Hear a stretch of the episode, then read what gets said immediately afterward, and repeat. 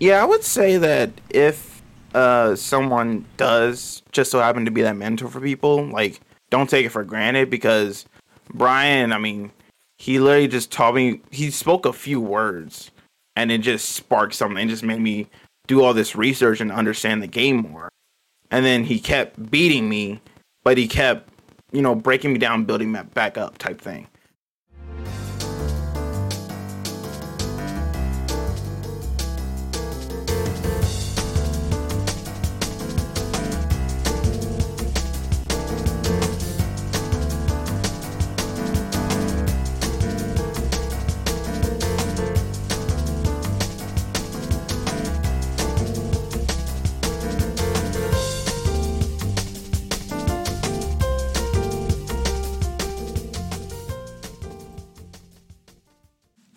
Everybody. Welcome to the Tuesday show. My name is James Chen, and once again, on yet another glorious week, I am joined here by Ultra David and Tuboware. How you guys doing?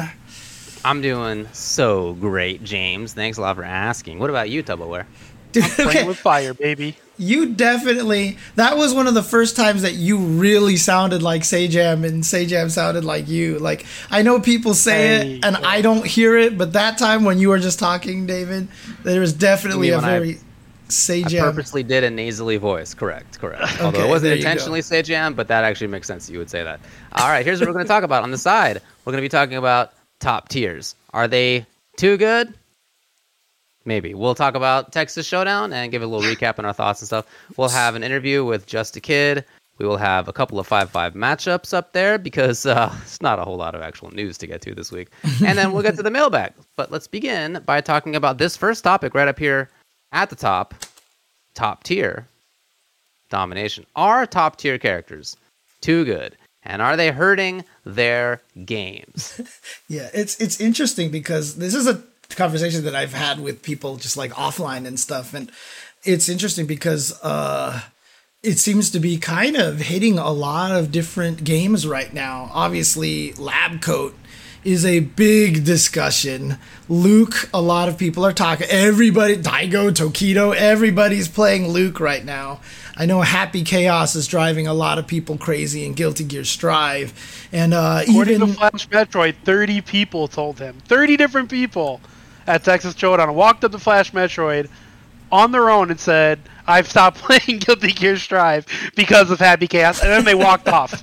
This is what his tweet said. It's 30 people. I don't know. 30 people, okay. 30 and, people. And even in uh, KOF 15 right now, a lot of people complaining about Vanessa, Ralph, Gato are like the three main uh, issues. Uh, I have a lot of thoughts on this, but I, I uh, let's. I want to hear what you guys have to say about this first, David Tubo. What do you guys? What do you feel like? Top tier is kind of like ruining these games right now. You know, thirty people quitting Guilty Gear Strive because of lab coat. 30. 30. No, be- because of Happy Chaos. Lab Coat's in Dragon Ball. Oh, I'm sorry. Right? Yeah, yeah, yeah. yeah, My bad. I mean, look, Goku is in Goku is in Guilty Gear Strive already, so you know. I mean, among other characters, yeah. So first and foremost, I need everybody to back off of Vanessa and Lab Coat. Okay, you if mommy wants to step on you, you let mommy step on you. All right, that's just how that is. the rest of the characters, yeah, sure, maybe they're overpowered. Who knows? But Oh, because they're not mommies, right? I mean, exactly, Happy yeah, Chaos. I mean, they, they can go. I mean, Happy Chaos is kind of a daddy, right? I mean, you know. I mean, saying. That's that's actually true too. uh, but no, in, in all seriousness, uh, it seems like out of all the, the the characters that have been complained about lately, and and you know, oh they're too good, they're too good, they're ruining the game, etc., etc. I think the only one that actually has maybe some merit to the argument is Labcoat. Um, Happy Chaos, I, regardless of whatever, how many ever people told Flash Metroid that they quit Guilty Gear because that's what people do at tournaments. They just walk up to you and say, "I quit this game because of this," which Yeah. weird, but It's weird because uh, like how many ever people told them it, it I still doesn't, it remember- doesn't really matter. Oh, I still remember at Evo 2017, I had exactly 62 people come up to me and tell me that they quit um, Samurai Showdown, which wasn't even out at the time because of Genjuro. Yeah, yeah. Right. That makes So, sense, yeah. Yeah. preemptively, he's definitely going to be top tier, and he was. So they made the right call. Uh, regardless of, of of what Flash says in that regard, there's almost a thousand people signed up to play Guilty Gear Strive at Combo Breaker. Happy Chaos is very clearly not hurting that competitive scene. Now you might say, "Oh, but there's like definitely these five characters that are so good and everybody plays them." Yeah, and so get good. I mean, I, I it's I, I don't I don't think it really hurts Tree Fighter Five with Luke. I don't think Happy Chaos is that big of a deal right now, at least. But Lab Coat, man, those Dragon Ball players are very, very upset. Like this is probably the closest contention for banning a character I've seen in the FGC since Right. I've joined. Uh, besides maybe like Leroy and Tekken for a little bit, but that didn't last very long. Lab Coat's been around for some months now, and, and there's been no communication.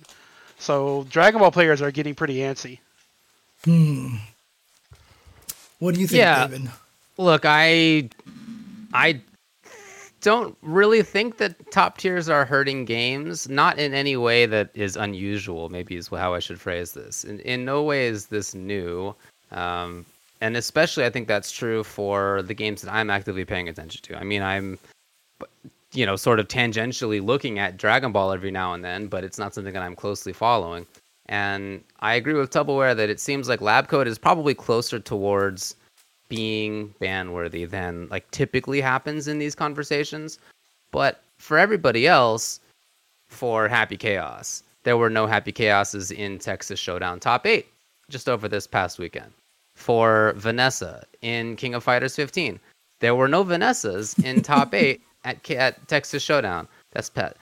There was a Shun'ei in like winners finals, something like that. uh, just out of this world. And then there were no Lukes in top eight of Street Fighter V at Texas Showdown this past weekend. So these games are not in such a gnarly state that you need to be playing one of those characters. And it, you know, when you need to play a character is when you can maybe begin having the conversation of banning them. Even then, it's like, I don't know if you need to ban them, but like that's when the conversation probably starts. It's just manifestly not true for all the other games. Um, and in talking with people about Street Fighter Five, I talked with a lot of the players this, this weekend, and I asked, um, in particular, like, which character do you think is like the worst for your matchup? I was just going around like asking top players this before I was going to do commentary, so I'd have stuff to say. And what the the one that jumped out the most was Juri, not Luke. It was What? Actually, Juri. yep. Whoa. Yep. It was Juri. Man, that's, That's foreshadowing because I was going to ask just a kid Yeah. how does it feel to get carried by Juri, but Yeah, yeah. we can No, we can was- talk about that later now. It was absolutely Juri that was mentioned. Now, Oh, by the, other way, hand- I just noticed that Just a Kid said he can't make the show because he's mad Oh. now. No, just kidding. right, no, he- we'll talk about it, but he was definitely one of the people up playing Juri as well. And then in, uh, you know, I talked with somebody else about Luke. Like, why isn't it that people are playing Luke in America? Because there's like only a couple. It's basically just like Chris CCH and Samurai, maybe. Like, very few Uh-huh. top level players are playing him. Why is that? And the answer that people mentioned was a few of them. You don't need to, so keep playing the characters you like. He's really good, but you don't need to. And then another one was like, you know, there's not like a there's not going to be like a offline CPTs maybe, or if there are, like we don't know about it yet. But like you know, it, it's it's not going to be some traditional year as of a few years ago where like playing a highest tier character is like necessary to win a down payment on a house. Like that is just you know maybe it So happens, what you're but we don't. saying is we the don't know about hunger and drive of Street Fighter Five players is gone. You heard it here, guys. Street Fighter Five players called out by Ultra David tonight on the Tuesday show. Street Fighter Five players, just at him. Go at him on Twitter right now. Let him know how you feel. That is ex- almost word for word what this top player told me was that he didn't feel like American players had the drive.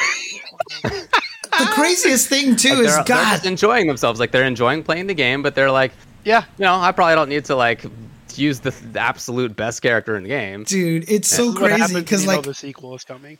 God, you know, uh, that, the funny thing is you, you make that joke, Tubo, but man, I made one critique of Street Fighter Five online, and then everybody came after me, dude, on Whatever, both sides too. Online by the happens. way. But And look, so so are they are they hurting their games?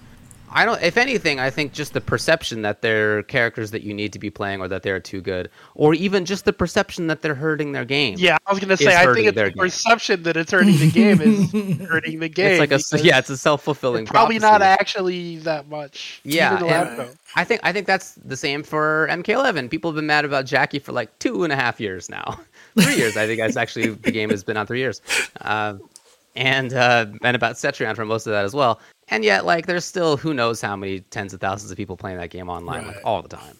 So. Right.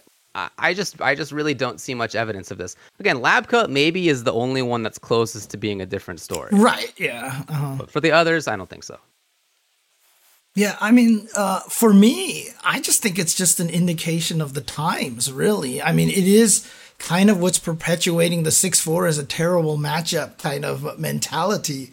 I think that, uh, God, I mean, like you said, outside of Lab Coat, the other three characters, they're not even remotely broken. Like, they're not even remotely at the point where I feel like that they're, you know, so hard to deal with. Like, I mean, if CVS1 Nako came out today, like, the internet would have exploded already at this point in time because you want to talk about busted characters, that's what you talk about. However, in this day and age where you know as you were kind of mentioning you can win a down payment on a house or you can you know content creators people trying to gain clout and you know where winning actually feels like there's a little bit more to it than it was in the past. Because long time ago you know you had characters like cable basically cable nullified half the cast in mvc2 we had no patches, so we couldn't expect any patches. So complaining about it really wasn't like you, you just know it wasn't going to go anywhere. You know, you just you knew you had to deal with it, right? And then secondly, low tier heroes existed. It became a point of pride for people to win with low tiers because it was just kind of a way to show people up and such. You know, we're just at a time right now where I feel like winning is more important to people for even like not even real finances, but for clout and stuff like that. So it's interesting because I think that's really kind of exacerbated the problem. You know, Happy Chaos is obviously very, very strong. Does he deserve nerfs? Absolutely. Does Vanessa deserve nerfs? Absolutely. You know, um, these characters do need to get nerfed, but again, in the grand scheme of things, compared to old games, they're not even remotely as powerful as top tiers used to be. You know, an MVC2, Magneto, you know, Storm, Sentinel, and Cable, like, are way stronger than anything that we are experiencing today. But to me, it's just a change in the way that people talk about it. And also, social media doesn't help a lot either because now, you know, everybody, when you, when someone complains, everybody either piggybacks off of it. And, you know, so it, it kind of exacerbates the problem. And it's better now to have videos where you look like this on the cover and it says is luke breaking the game? You know and you know people will see the title and Let be like yes luke is breaking the game. And they won't watch the video and the guy's actually like he's not really breaking the game but you know that's what the title says. So uh, honestly it's it's to me it's fascinating to see how people are reacting to this thing. Look i hate vanessa like a lot right? And yeah i'm still beating her most of the time when i'm playing online it's just that obviously you know she's got a lot of things that are better than other characters same thing with luke and happy James, chaos I'm gonna such. need you to back off of Vanessa. All right, Vanessa is fine the way she is. Yeah, she also to doesn't even. her. She doesn't have that many things that are better than other characters. She has like two or three things, but they're just like right really super good. right are you a vanessa player tubo Maybe. that's beside the point. I'm defending her because that's mommy, and we don't argue with mommy. okay that's fair But yeah, I, I for like the week I was playing KOF 15. Yeah, of course I played Vanessa. of course. Oh Come yeah, man. and that was the other point too. Is that with the proliferation of social media? So, for example, when you and I and all of us were playing on the Dreamcast days and stuff like that, you go and you'd be like, "Oh, Haomaru looks sick," and CVS two standing fierce does fifty percent damage, and so you'd play them. But now with social media and everybody watching, we get to see the strong characters and so people will gravitate to them a lot easier. So even the casual players are all shift you know will just gravitate to these strong characters because they want to win. And so it's it's just like i said they're not even remotely broken. It's just that this day and age makes it so that it feels worse than it actually is. So that's kind of how i stand on it I think that it's not very important how it how their strength relates or compares to strength of characters in the past. Um, just doesn't doesn't matter anymore.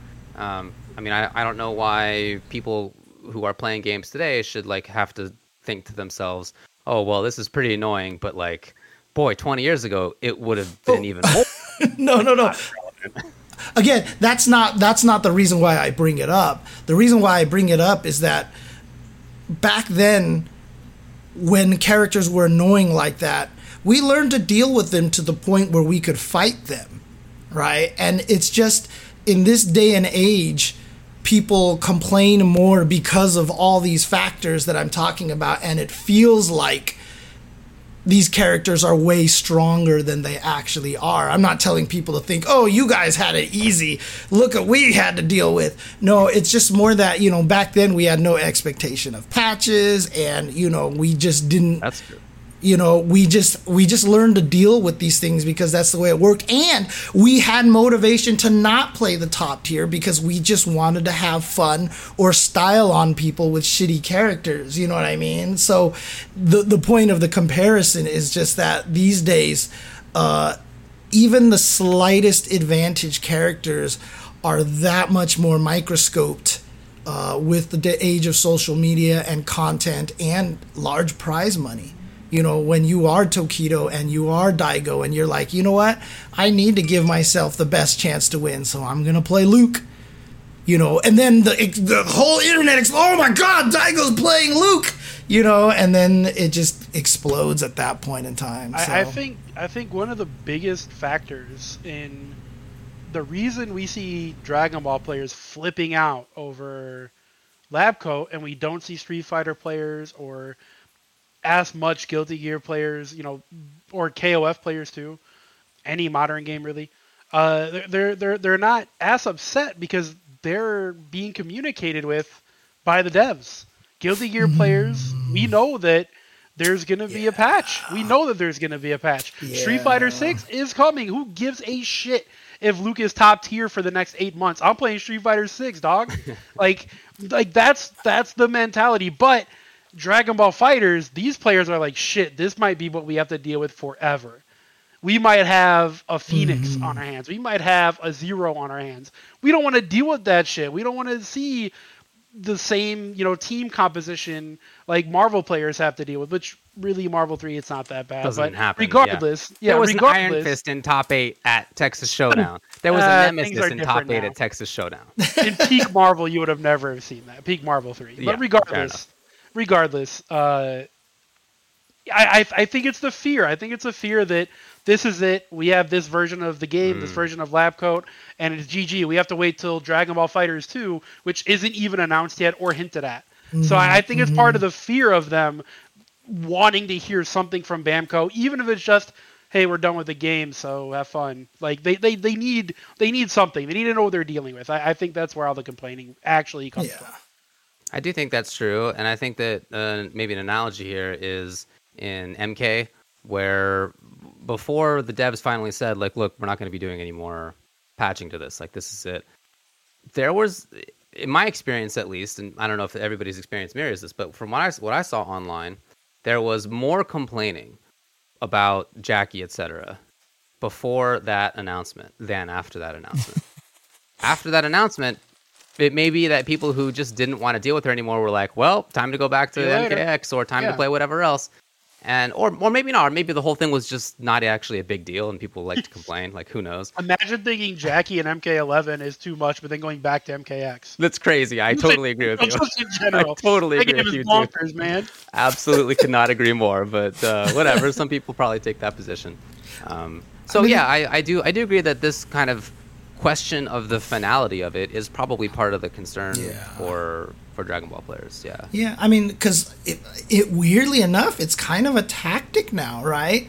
I mean, there was I remember hearing a story about there was one player in Injustice, I think it was one, where in the first patch all they did was complain about how Bane sucked all the time. Mm. Right, and you know, it basically, even though Bane was good, they complained about him all the time in hopes to get him buffed, and it worked. Right, I mean, Bane got buffed in patches. You know, Sure did. Got buffed all the way up to top ten, not even to like top five or anything. right? yeah. But anyway, um, look, like I, I don't think that. Uh, I don't. I am not convinced that today is that much different with respect to to discussions like this than it was 15, 20 years ago. I can certainly recall any number of threads and discussions on SRK and many hours of yelling about various characters on Pound Capcom, etc.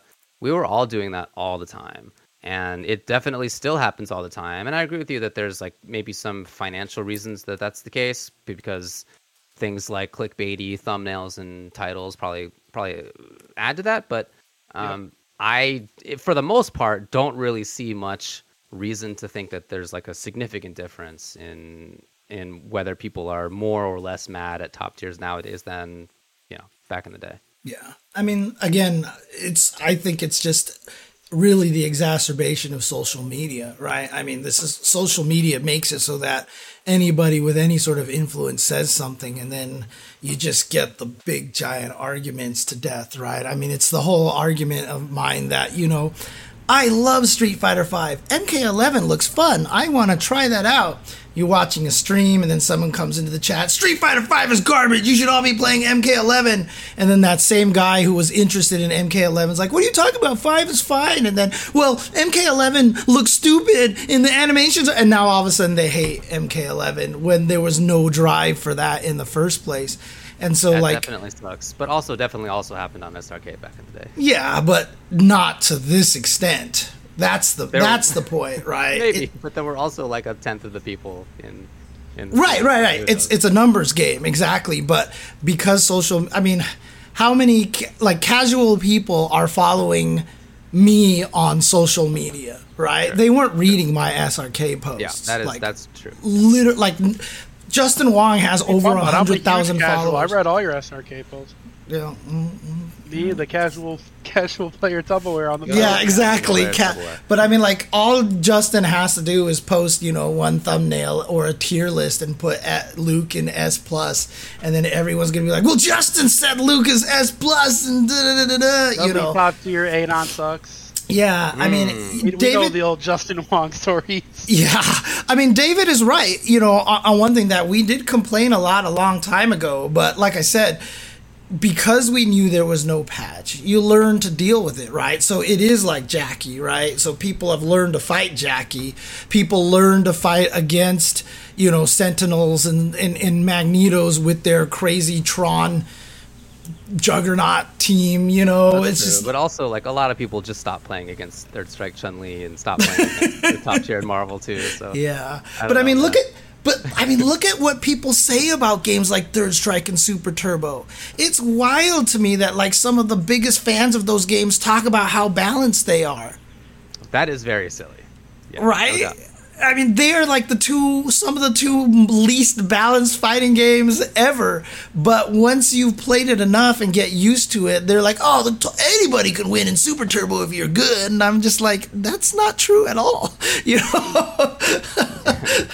so, you know, that that's just what it is. You know, before the age of patches and internet, you know, people who like the game, a lot of them would just learn to just kind of deal with it. So it's If just you liked a- it, you would learn to deal with it. That's true. Right. So, and today it's easier to complain because you do hope for patches. And so, for like the Dragon Ball situation, maybe it is different because, yeah, you're, Tubo's right. They, they, they have no silver lining, they have no light at the end of the tunnel on this one. It's over. Hold that. That's your game. We'll see. Anyway, there was a big tier list put out by some of the best Southeast Asian Street Fighter V players, and Luke is not even top one, and Luke is not even top two. So, Saw that. Well, they're yeah. lying to themselves. all right, let's move on. Moving Alright. on. Texas Showdown was this weekend. Uh, Yeah, David. o- only one of us was there. That's true.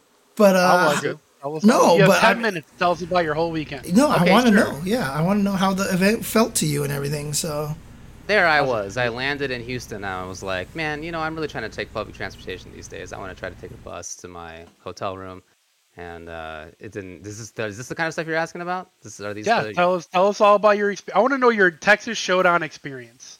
anyway, I ended up taking a taxi because I missed the last bus to uh, to where the hotel was. So, oh no, was Uh, but it I- even- I did- Was it I did- easy to get there via bus though? Is that? I would have taken like an hour and a half as opposed to driving, which was like 45 minutes. But I don't know. That's not that okay. bad. And I did I did do it on the way back, so it's cool. Uh, anyway, it was awesome, man. It was just so cool to be able to see people and hang out in just the same way that at Frosty's, like the the number one thing, the thing that we all kept talking about and took away from it was like, oh, I haven't seen you in three years. How have you been doing in the last three years? And just chatting with people about it. Like there were definitely people who I was hanging out with where it felt like it, I hadn't seen them in that long because you know we're buddies, right? Like we're hanging out. This doesn't feel like it's unusual at all. And I'm like, oh hey, how's the thing you were doing? Or hey, you're living here still, right? And they're like, I haven't lived there for like four years, or I haven't I haven't worked there for like three and a half years. Right. I'm just like, wow, pretty bizarre. Yeah, it's Uh, like a time time warp, isn't it? Basically, kind of in a weird Yep. way.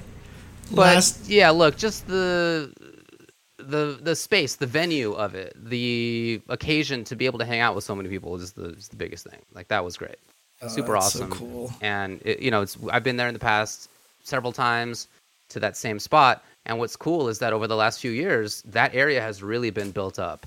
When we first started going there, there was really just that hotel there, and then like not a lot else. There was like a mall, not a lot else. Right. And now there's a ton of restaurants and a ton of oh, bars, and a ton nice. of ton of tall buildings, and people posting a lot of good food stuff. yeah, yeah, there was a ton of good stuff around. So that was really great. It's turned into a super nice area, super nice space to have a fighting game tournament. Yeah. But I mean, Uh, did it feel like the crowds and everything were like just like super happy to have that kind of? I mean, obviously Frosty was like this too, but I mean, like, was there just a lot of like just excitement to be able to cheer and just you know Sure, holler and sure. hoot? Uh, You know, I would not say that it felt like there was more cheering than at a regular FGC major. It just felt like a regular FGC major where the first the first little while we're there, or the first time you see somebody having not seen them before, those were the moments of like, wow, like it's been a long time. But then when it comes to you're in the audience and there's a top eight going and something cool happens, you all just cheer in the same way that like we always have. And it felt it felt very homey. It felt very like cool. natural. And yeah, that was super awesome. So that was sick. Uh, I got a bunch of games in in casuals. I played a bunch of ST and Third Strike, which I hadn't played either of those since the last offline major before COVID. So wow, um, that was really awesome. And then I also played a bunch of KOF 15 casuals and a bunch of Street Fighter 5 casuals, which is cool. I I really enjoyed it. Um, I did not enter in part because the previous week, well, maybe a little earlier than that, when I was like, oh, you know, Showdown's coming up soon. I should probably try like SF5 and like see if I'm okay at this game. And I was just not at all okay at this game. Uh, it was just, boy, not good. Even and then though I did a bunch of training so much buffer now, so much stronger. Yeah, and then I, I did a bunch of training each day. I played over that like next week and a half, and then I called up some of my friends who I know are strong at the game, and I was like, "Hey, can we get games for a while just to like get me back into the swing of things?" And they were all cool with that. That was nice. And then when I got to Showdown, the first couple matches I played for casuals, I definitely got blown up. But then by the end of it, like I I beat some really good players, like some players who have had really big tournament success, like not Name them, call them out. frequently, Money not fre- recently, I should say. Uh, I won't do that, but uh, yeah, that was that was very nice. Like that was a super good feeling. So I am gonna enter Combo Breaker and see how I do there. And you know, in, and even even K, even in KOF, I would beat players who were one match away from making it out of their pool, like in KOF. You know, so I felt really good about that, and I was really happy about playing matches. And again, just like meeting people, and then hanging out with them the next day. And, Awesome! Like it was just a really, really good experience in many ways. I mean, I, I heard though a lot of people definitely got a lot of flight delays to get home, right? So, So there was a storm. oh, okay, it was a storm. Got it. Got it's it. it's like springtime in the south near the Gulf Coast. So storms can occur. right. And Yeah, actually, my flight was the last one out before they shut down the airport, which is pretty wild. The flight attendant told us that mid-flight that we were the last ones to get going, and when we got up into the air, it was extremely choppy. I will tell you that. Oh, it was no. really, really choppy. but then apparently, right after that, the winds got up to 60 miles per hour, so they were just you know they shut people down. So. Okay. Bummer. okay. Yeah, I mean that part sucks. Not not not But- too much obviously that Showdown can do about that. Right. I mean, again The actual again, Showdown stuff was great. again, uh, I wasn't there. wasn't because I was worried about COVID. I tried to travel. I just turned in my application too late for commentary, so I wasn't able to do that. But um, how was the like you know the the COVID precautions and stuff at the event? Oh yeah, I mean definitely fewer people were masking than at uh, Frosty's. Definitely fewer. There were you, you had to have uh, proof of vaccination or negative COVID test, so they did require that. But definitely fewer people were masking, and it was still over fifty percent. I don't know if it was sixty percent, maybe, but maybe. Or, in fact, maybe it was more like first day was like eighty percent, and the last day was like sixty percent. Like it definitely felt like it went down a little bit right. Uh-huh. but still most people were and i don't know i mean uh, most of the people there were vaccinated slash everybody had to at least be tested for covid negative Right. um, now we've have since found out that one guy went there having known he was sick the previous day and then going there the next day because he thought it wasn't covid but then it was covid. So great work everybody. But um, in general other than that it, it was it was definitely good. I i liked it a lot. Um, as far as far as the matches i don't want to go through all the results necessarily but i think the thing that stood out to me was that there was just a ton of character diversity and that was super cool. Again we talked about a little bit of it in the la- in the last segment but in strive it was won by I-No. I-No player won it. Not that anybody thinks she's terrible obviously but like you know it's not happy chaos and uh, the top placing happy chaos was ninth and other than that there were like a bunch of wild characters up there there were three Kys in top eight which is uh, again nobody how many terrible lost but souls like were in that bracket? how many what How many lost souls were in that bracket? None. Zero. I, I don't think there were any yeah Yeah. If there was a lost soul in that bracket, top three happy chaos easy. Oh yeah, yeah, for sure. I mean, the thing is, there's like three players who are extremely good at Happy Chaos in the states right now, who are like considered, I think, the strongest Happy Chaoses. Uh, two of them I haven't heard much about traveling. Lost Soul is probably the the one that I know the most, um, but he's a hard character to play. He he is right. I mean, that's just the thing. Is like if you're if you think you can just pick up and play Happy Chaos and then just start winning, it's not as easy as it as it uh, uh, sounds. Let's just put it that way. So Well, You're lucky only- this game is getting patched. I pick up Happy Chaos and go win a major tomorrow. absolutely Easy tomorrow the- you would win a major tomorrow when there's no tomorrow, major yeah. your best I would. chance I, is that's how good. I, that's how good I would be. when there's not one. yeah, there was only one Happy Chaos in the top 32. You know which characters had the most? Could you guess what the top two are? in the top thirty-two, And, Yeah. I'm just guessing. It's Ky and mm, in Texas. Let's think about Potemkin. No, Soul. well, only one. Soul? Nope, only two. It was Milia. There were five Milias in the top Whoa. 32. Yeah, they do have a lot of Milias there. And then three Chipps and three geos. And then other than that, it was uh, all ones and twos. And then in top 16 KOF, could you guess the top two most frequent characters? No, no idea. It was Joe and Robert. Those two. Again, Yo, everybody Joe thinks is they're mad good. good. Yeah, everybody everybody thinks they're good, but they're also good. not Vanessa or Ralph, who more frequently or get the Gato. Right. Yeah, Gato. Although there were three Gatos, who's obviously super. Oh, okay, okay, yeah, yeah. No, uh, But Gato. yeah, there was just like there were there were a ton of characters that had at least one usage in KOF 15, and then in top 16 for Street Fighter 5, the characters who had the most representation were only two each, and it was Ken, Juri, and Fang in top 16 who had the most representatives. top tier Other than that, there were only characters Does who got Ken one count? rep. You're talking about Punk, right? Punk played like a different character the entire tournament. But Does he Ken really count. He basically qualified for top 16 with Ken, and then like, Right. was like, "Oh, I'll do whatever else." Mm-hmm. And he ended up winning too, right? He actually He won. sure did. Yeah, he played. He played. What did he play? Ken, Necalli, uh, Kage, Ryu, Karin, Rose, Jesus. something like that. Just a Yeah, wild list of characters. Played the cast. Uh, Anyway, when he it. said he mains the to- cast, he meant it, dude. I swear. right, yeah, yeah, and he Uh, got he got really high. I think he qualified for top eight at Frosty's, only using Vega or something like that. So Yeah. anyway, he's pretty good at this game. Um, I don't know what else to say. I just I really enjoyed the event. Thanks to everybody for doing it. Good games to everybody I played. It was a blast. Had a really good time. And uh seems like Combo Breaker is the next big major that's coming up, right? I mean, Yeah. for sure I think I'm going to be starting to travel a lot more now because uh there's a lot more offline stuff that are happening, so it's going to be interesting to see how it's going to go. So, Alrighty. Uh, hey, this is the seg- this is the segment where we typically do our Manscaped promo, but we're not this week. But we might be doing it again in the future. Thank you to everybody who bought Manscaped stuff, because that uh, theoretically might have worked out. I mean, based off your of uh, balls feel. you see you saw uh, Grab your the- balls by the ball. grab your balls by the balls. you know that I that phrase has been in my head for a while now. So, Mm-hmm. but uh, I mean, look. Uh, earlier in the chat, Shanchi said that hair is OP. Well, you could solve that with. Ma- oh wait, wait, we don't need to do that today, do we? Okay, maybe in the future. No, no. I'll save it. Save for it the for the future. future, man. Yeah. All right, let's take a break then. We're gonna have just a kid on in just a little bit. Uh, just a sec. Come on, dude. That's...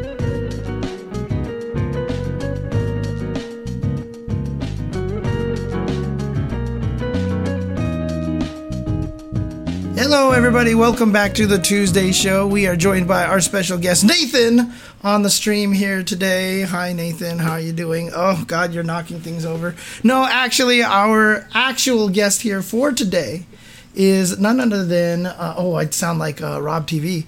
Uh, none other than Just a Kid. Just a Kid, hello. Welcome. How are you doing?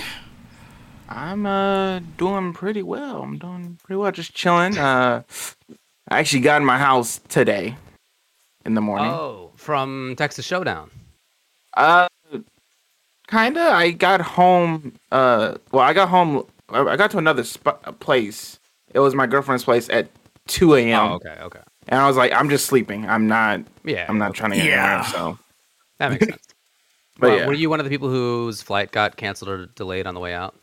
Yeah. I was. Um, I checked the weather and everything. I was like in the prime time of the storm, so it, it just kept getting delayed, delayed, moved, d- delayed, and I was like, I may have to spend the night at the airport or something. This is gonna be a first time experience, but we are ready to get out. All right. Well, good. I'm glad it all worked out. So we're going to talk about a bunch of stuff, but let's start by talking about how it is that you got into the competitive side of the FGC in the first place. Uh, let me let me guess. Let me take one guess. You got into the FGC because you're Batman, right? So uh, I'm really, I'm gonna explain that story, aren't I? I'm gonna explain oh, the whole Oh, Yeah, entire you're gonna have name. to, absolutely. Oh Yes. boy, hey, you want to talk about like origins? Well, Yeah. Origin. I story. saw. Here's the thing. I went on Facebook first time. I'm like, Sorry. this was 2014, so I was 13 years old, and I just saw like a thing saying, "Hey, there's a Pokemon card game tournament or something like that." But then I saw Street Fighter 4, and I was like, "Oh, okay, I'll, I'll go there." Granted, I've only been playing for like a couple months or something like that. I just knew how to do jump sweep, focus attack. Uh, I learned ultras, and I was like, "All right, I'm I'm ready. I can smoke someone." I'm ready. um, I go there. There's only there's only one guy there because uh, it was mainly for like, of course, Pokemon and everything. But I go there and I'm like, I'm about to steal like his five dollars or something like that. I'm about to make some money. He like twenty owes me. Mhm. I, I, like he just he made me be like, bro, I don't want to play this game. I'm going back to Call of Duty. uh, um, yeah, it was a, it was a, it was just definitely like GG's. No, no rematch. Hold that. But then he was so nice. He was like, you know about the fighting community. I was like, the what? He was like, yeah, sh- show you this. So he showed me a Facebook group, and then I kept, you know, asking questions. Facebook group. I went to tournaments they recommended around the area. Oh. And then slowly but surely, it just kept. I just kept going, kept learning. I I watched too much remember- of YouTube. Do you remember who the guy is? Do you remember who this person is, or is this some Uh, guy you never saw again? Oh no no no! His uh gamer tag, I still believe it is uh Killer J. he is. He, I think it was a bit bit of an old head. He did mess around with, like Marvel three and everything. He wasn't like well known or anything, but he was like respected in like the Chicago scene in it. So he was pretty nice and everything, pretty chill. And you know, he got me into this, and he kind of started it all.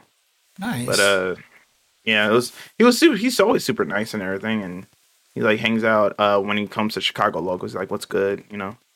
How's But that, everything? that doesn't sound like it's really the origin story because you already had Street Fighter 4 at that time and you were already interested in competitive games enough, whether it's Pokemon or Street Fighter, to go to a tournament. So, like, h- how did you get into what about the competition? What about the games was interesting to you? Um, I'm very stubborn when losing, and I want to keep winning. But it was, it's literally probably it. Well, you know, fighting games. I actually started with Tekken and Soul Calibur. Surprisingly, I actually did not care for Street Fighter. I was like, that game's a whack. Tekken got better music. Soul Calibur got weapons, and I was like, these these games are pretty good. And then my dad every so often would try and smoke me in uh fighting games. He couldn't Oh, okay. because I kept learning combos and I kept learning stuff. and I learned like how to use like certain stages, especially Soul Calibur because of ring outs. I was like, mm-hmm. I'm about to just cheese them super hard. So he had those games and I was just interested in them. I just took a liking to them. So it kind of just went from there. I was just like, I like these games. Did your dad like help you get into it actively, or was it more just like he's he like he was playing fighting games, so you wanted to also do it? He yeah, he kind of just so happened to have I believe it was Tekken Tag One on the PS2 Hmm. and Tekken Four and Soul Calibur Two. Yeah, so those are the th- three main games he had. I, I didn't know nothing about them. I just thought they looked cool. Yeah, you're like eight years old. Yeah, I was like, these, these just look cool. I was, and then I saw um, what was it? I saw when Heihachi was on Soul Calibur Two for the PlayStation. I was like, wait, he has no weapons. How is he fighting? And yeah, I was kind of just like, I I just like the way they looked. But you're you're like the kind of competitive enough guy to not want to lose. Yeah, is that is that the main driver here? Yeah, I was literally, I got upset when the CPU beat me, and when I mm. went to tournaments, I was just like, bro, how is this thirty year old beating me? Or this This 20 year old old man. Right. I'm like, bro, you guys just go retirement or something like that. What the hell? And and stubbornness runs in my family too much, and I'm just like, no, I'm going to beat you. I'm going to beat you. I don't care. I'm I'm going to win. I don't care. I mean, I know you said that, like, you know, you started watching some YouTube videos and stuff, and you know, you're talking about the old men and everything. I still remember. I think it was at um one of the Dream Hacks. You and El Chicote were there, and you were talking to me and David, and both of you were like, "Yeah, we've been watching you since we were kids." And DreamHack Dallas 2019, which by itself was already three years ago. So and uh, trust me, I will never forget that because that definitely made me feel very old. I mean, I, I mean, appreciate yeah. it, but yeah, it's true. Capcom Cup 2014. I was 13 years old. Yep.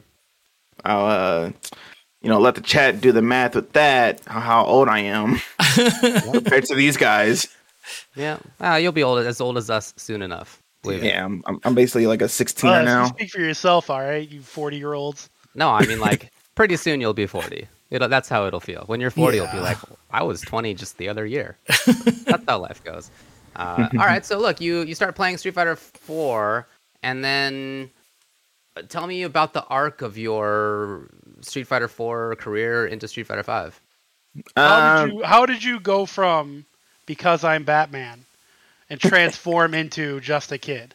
Okay, That's what I well, I guess I you know James typically asks that question at the end. Right, but yeah, right. let's talk about it now. No, no, no, no, no, no. This, these are two different people. You don't understand. Okay, okay, There's okay. because I'm Batman, and now there is just a kid. I want to hear the transformation story. Well, I want to hear Street how Fighter it is four that- to five. How is it that because I'm Batman was your gamer tag at the start? Like you got to get to that too. All right, so to explain because I'm Batman, um, basically it was from there was this YouTube uh, channel still going on. It's called How It Should Have Ended, where they take um how like um take like funny movies or whatever, and they say like this is how it should end in a funny way, joking way. And when there was a Batman film or Batman was a parody, he was always say like, "Yo, how'd you do this?" Because I'm Batman. and I was like, I always loved that, and I for some reason had a literal like uh affection for Batman or something. I don't know. I was just like super Batman. I had covers, pillows. I still have my poster of Batman. I had jackets, all that, and I was like, because I'm Batman. It sounds super cool, I- and I, I- spelled in a certain way. I, I see the I see the Detective Comics behind you as well, right? So yeah, so I'm like I'm literally a Batman fanatic, and um, so the joke was that uh, how did you or what did you think? What was the joke? I forgot, but it was like, how did you win? I was like, because I'm Batman. Kind of like it was a little pun, and I was like, okay, that sounds hella cool. I'm a rock with that. Yeah. and you just see this 15 year old kid named because I'm Batman walk in, get smoked, and then people are like, "How'd you lose?" Because he's Batman, and I'm like, "Damn that." That uh did not bode well for me.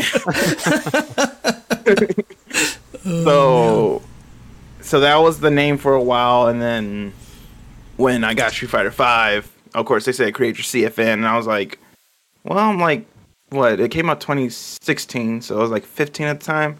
I was like, I'm a kid, just a kid sounds pretty normal. I was like, just a kid. And then people start calling me that, especially when people uh saw me like on CFN. They were like, let's play sets or something like that. They kept saying just a kid, just a kid, just a kid, just a kid. And I was like, you know what? Just a kid It's perfectly fine. I'm like only like 16 at the time, so I'm like, Batman's gone. I know Tuboware is like Terrible just in choice. pain. I mean, I, you, you were too old for because I'm Batman. You grew up and out of because I'm Batman and into just, just a kid. yeah. I don't know. Look, look I was like, You gotta go back, 15, man. It's not too late. You can change it back. No, we not can't. changing No, it. can't. You can Well, I mean- it back. you're trying. I mean, I, I know at one point in time you tried to change it to like Justa, right? You you tried to drop the Yeah. kid part. Yeah, but it was more. That was more so like a funny kind of like a bet in a way, but more of an experiment because uh, Rushdown said, "Yo, you should change your name to Justa," And I was like, "That sounds just stupid."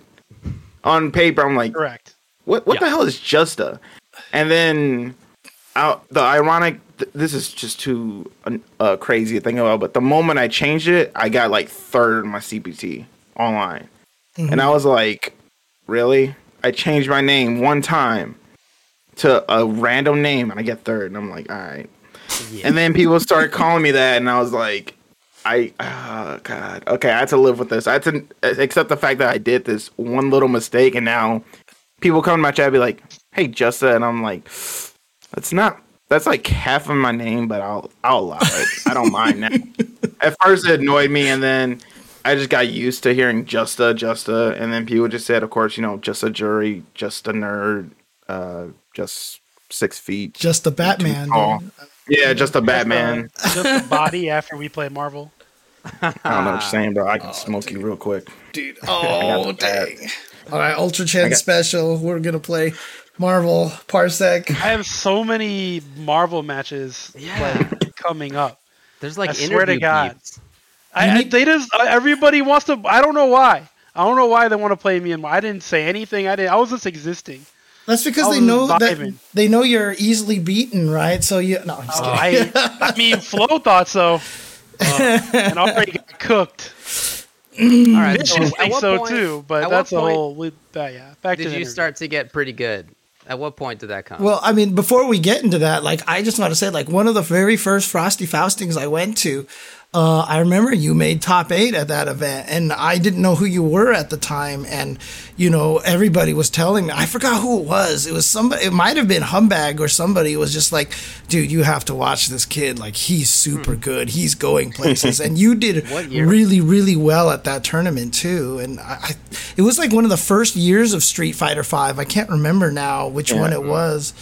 It, it may have been, I want to say, like either 2017 or 2018. Yeah. because I remember 2018. I think I got I got ninth, but it was to Punk, and then I think I beat uh like the known Midwest players. I think I I beat Eric C. was a foreign player from the Midwest, Yeah. and it was like he was that kind of one of those guys, you know, to beat because he was Did you- notable did in you beat 2017. GLB? Uh, did I that year? We're just gonna say you did, so I can tell him he sucks. Yeah, say it because we. I always want to make sure. Yeah, we gotta make sure. I mean, gotta, we gotta, we gotta It- keep we gotta keep his ego in check. It was the Yeah. same year that Mike Too Strong got really, really far in the bracket as well. Minneapolis so- boys. so, So that was yeah, that's probably like 2018, 2019 Yeah. area, something like that. So mm-hmm.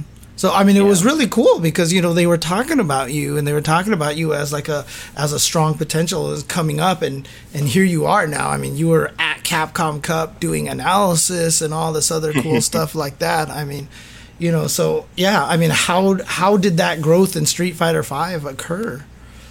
Um, it's definitely occurred during like I want to say while of course everyone was complaining about season two because season two was like you know Laura's, Ibukis, and all that.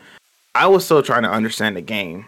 Um, but in 2016, I went to my first because I live in Milwaukee, Wisconsin. So I went to the first local for that summer, and it was literally that weekend. I think when Juri was coming out. so funny enough, Juri was banned because you know you can't play character for like two weeks because no one knew. So I was like, okay, I know how to dive kick with Rashid, and I know how to do crazy stuff. So I'm like, that can save me because there's no one in Milwaukee. There's no one who is six foot and has a beard that can beat me and plays a boxer, right? so I go very in. specific. yeah. I go in. I, you know, I'm very confident, and then I say, they say, "Oh, you gotta play uh, a dude named Brian F." I'm like, imagine using a real name instead of a gamer tag. Come on, Nerd. I'm gonna smoke him real quick. Um, he blocks my dive kicks. I get punished. I'm like, this this doesn't happen. Um, what what? and then he smokes me, and I'm like, GG's, bro. And then he wins the tournament. Uh, and um, I play casual with him. And then he was like, "You aren't meeting me when I when you knock me down." And I'm like, "Meeting?" Yep. And he was like, Uh, He's like, yeah, you know when I, he's like, you know when I get up and you do an attack, and I'm like, what? And he tells me exactly how to do a meaty. He and he tells me like, you know, you can throw fireballs or something, and, he- and I'm like, what? What is that? And he's like, dude, train, get good at this, and then I'll I'll come back and we can try this again. So I start to know what I learned meaties were and everything. I was like, oh snap, this is like Caliga Tech. I just realized this. And then I kept getting smoked at locals, ev not even by Brian F. It this is hella good tech. And then I kept getting smoked. Yeah, I I try to apply it, but uh, sometimes my brain just doesn't register it Yeah. quite fast enough, and I'm just like, "What the hell? What the hell?" And then I slowly start to get, you know, it went from 0 and 2 to 1 and 2 to 2 and 2, and I slowly start to build up to a point where I, uh, 2017, I believe it was that summer, I won my first local, and I freaked out because like I won. Oh snap! And they gave me the money. I was like, "This is like fifty bucks." and then It's a lot of money. rich. Rich. yeah. And I, uh, what was it? I, uh, my dad, I think he was like either watching or in the car or something like that. And I said, I won, I won, I won. He's like, oh snap, how much did you win? And then he joking said like, I'll take that for gas money. And then I was like, come on, I'm a kid. But of course, he let me keep keep it because it was Yeah. showing like you know Yeah. I actually did progress.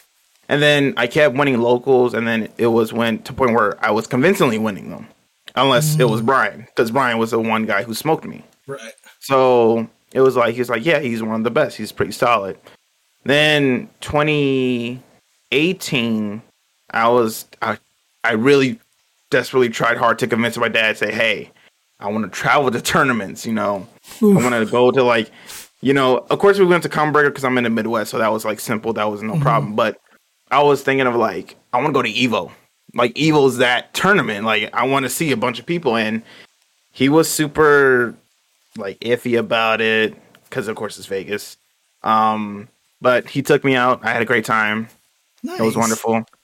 Yeah, I, I think I did okay. Hey, and look, then I was look. like, Shout outs to just a dad. I mean, honestly, like being able to support that kind of thing, it's not easy. And, you know, even though he sounded iffy about it, he did do it. And I think that's really neat. I, I mean, shout outs to your dad, honestly. I think that's really cool. Yeah, and then I think he also took me to Jersey, New Jersey. I think it was like for East Coast tournament. I forgot which one it was, but he took me out to that, and I was like, you know, thank you for this. And then 2019 was like that year. I was like, all right, I'm basically turning 18. I was like, I want to try and travel by myself. I want to try playing stuff, do my own thing. I did. Thankfully, I had a sponsor back then, so they helped out as well. So I went to a bunch of tournaments, and it was really nice. And people definitely like knew me as that he was that Juri player. He was that guy. Be be on the lookout. Well, Um, let's, let's talk about that. Let's, let's get into that because Texas Showdown happened. You took second. Obviously, people know who you are now. Yep. How does it feel to get carried by Juri? All right, how do I end this call? Um, look, look, listen. Let me let me tell you something. Let me tell you something. At Texas Showdown, you know how many people either came up to me or I'm having a conversation and they just be like, "You know, Juri broke. and It's carrying you." I'm like, "Yeah, I know, I know." Welcome to playing top tier, homie. yeah, so I got a lot of that, especially since it was like the first kind of major after the patch. So Yeah. Yeah. I, I was like definitely expecting a bit of it, but um, I was to say like Juri's like pretty cheap. I guess I'll, I'll acknowledge it. Juri's cheap. She's uh, she's already been annoying before, Right. So- and So I just want to ask real quick. Uh, you know, season two, Juri, she was considered awful, terrible. I thought she was kind of underrated. Like, how did you feel? Did you feel like she was really bad when she first came out, or do you think that you know she was a character that had that potential? Uh, so well, season one Juri was straight trash. That that character was not. Okay. She was not even a character. Like, uh, Stamium Punch did not even link into stand medium kick. So she got Stamium Punch, light kick, and light pinwheel. But light pinwheel pushed you so far back, it was like okay. Right. It was- so it wasn't like that. And then all her moves were kick based, so you could like mess up instead of a store, it get, you get a DP or something like that. So they overlapped a lot of stuff. And season two, they definitely changed some things. They gave her a bit more new combos, which is like, okay, you guys are starting to see a little bit more of what Juri can do. And then I think the big, the definitely interesting change, because I think everyone takes notes of it, especially with V Trigger being a thing, was that her V Trigger in season three was from three bars to two bars. And it was like, yeah, that's kind of significant uh, and it come when in terms of like if you're a decent health character or something like that. Then they just kept buffing her into the point where like people are like, yeah, Stamian kick's crazy good because if you convert that, it's just like a crap ton of damage. And then now they gave me a Stamian punch with plus three on block, meaning you have to watch your toes. And then I do a light DP. Now you're in throw range, and now I got this mix up going. And then all of a sudden it's like now Juri doesn't even need to store at times. like sometimes I just be like, I'm gonna just get my fireball and I'm good. I don't need to think about it. So the fact that like I do think that se- from season three, probably she was definitely like a little bit underrated, but there were slowly talks building up, especially like especially slowly but surely. But then I would say last year and probably 2020 were definitely her years where people were like saying she's not bad. When you break her down and everything, she's not bad. It's just that maybe some characters do be- do what she does, but better. Right. Yeah. That, which is like the thing of Street Fighter right now. I would say there's characters who are like they have this exact game plan, but I can just pick this character who does it easier. so I always called Yeah. that the uh, the the Karin Cammy Sakura syndrome. Like you know, Yeah. when Cammy was better than Karin, everyone played Cammy. When Karin was better than Cammy, everyone played Karin. You know, it was just yeah. yeah, so it was just it was just like just like that. Yeah. Well, this is an interesting topic because you've been on both sides of this kind of like character divide of, you know, you have played a low tier character who you just really liked and you wanted to keep playing. Like you have been that loyalist. And then now you are on the other side of that where you're still the loyalist, but like now you get to play the top tier as well, or you know high tier, like wherever she is. She obviously Yeah. she's a strong character this season. Um, do you notice that difference between playing, or maybe your success between when she wasn't very good and now when she's really good? I mean, speaking seriously, like do you do you notice differences? Yeah, I mean, I definitely can. Of course, naturally, as a player, I would say you can only get better, but of course, it depends on how advanced or how like you know experienced you are or something like that. Because some people can get better in months, some people can get better in weeks or years. I would say I've been more so like a natural course, just year by year, it gets better and better, and then eventually people be like, "Hey, look out for this guy." And I think when I understand more and more about Juri, especially as a character, I was like, okay, I can implement that as a strategy and try and figure out ways to use that like for myself because uh, to me i was more always more so of course naturally aggressive a bit more because i was so young i was like i want to get in i want to hit you i want to go go go go Yeah. and when I picked Juri, I was like, I can do this little hit and run thing where people are annoyed by me, but I'm, you know, I'm attacking. It doesn't look like I'm attacking, but I am. And they're just like, what the hell? So I was just like, I'm gonna keep this going. And then I just, I just went along with it. Then I just applied the buffs to my game plan Right. so that way I can understand like this is effective. Because when I was uh, I want to say probably when Seth got a nerfed before the V Trigger two buff. So in that like little area, yeah, yeah, I was like, all right. Course, I if anyone knows, I did pick Rashid. I picked cheap characters. Um, but I also was playing Juri, but people saw me, you know, as that Juri. You know, if it wasn't Yosan or Ai in Japan, it was just a kid. So I was like, all right, I want to keep improving and getting better, so that way I actually feel confident in myself, and I don't want people to be like looking at me like, I don't know, he's looking a little bit shaky with his gameplay. This is supposed to be your guy. This is your king or something like that. So Is this your king? yeah, so I just slowly just understood stuff, and I just Well- try to implement it and everything. So I So mean, does it feel like it's difficult to disentangle your improvement from Juri's improvement? I mean, you are getting better at fighting games in general Yeah. at the same time as jury is also getting better as a character. Like, uh, is it possible for you to distinguish between those two? Oh yeah, I would say the main thing, and I'm, and I'm pretty sure you guys, because you guys have years of this, but one thing that everyone, no matter what coast I've been at or whatever, they've always told me anti-air DP.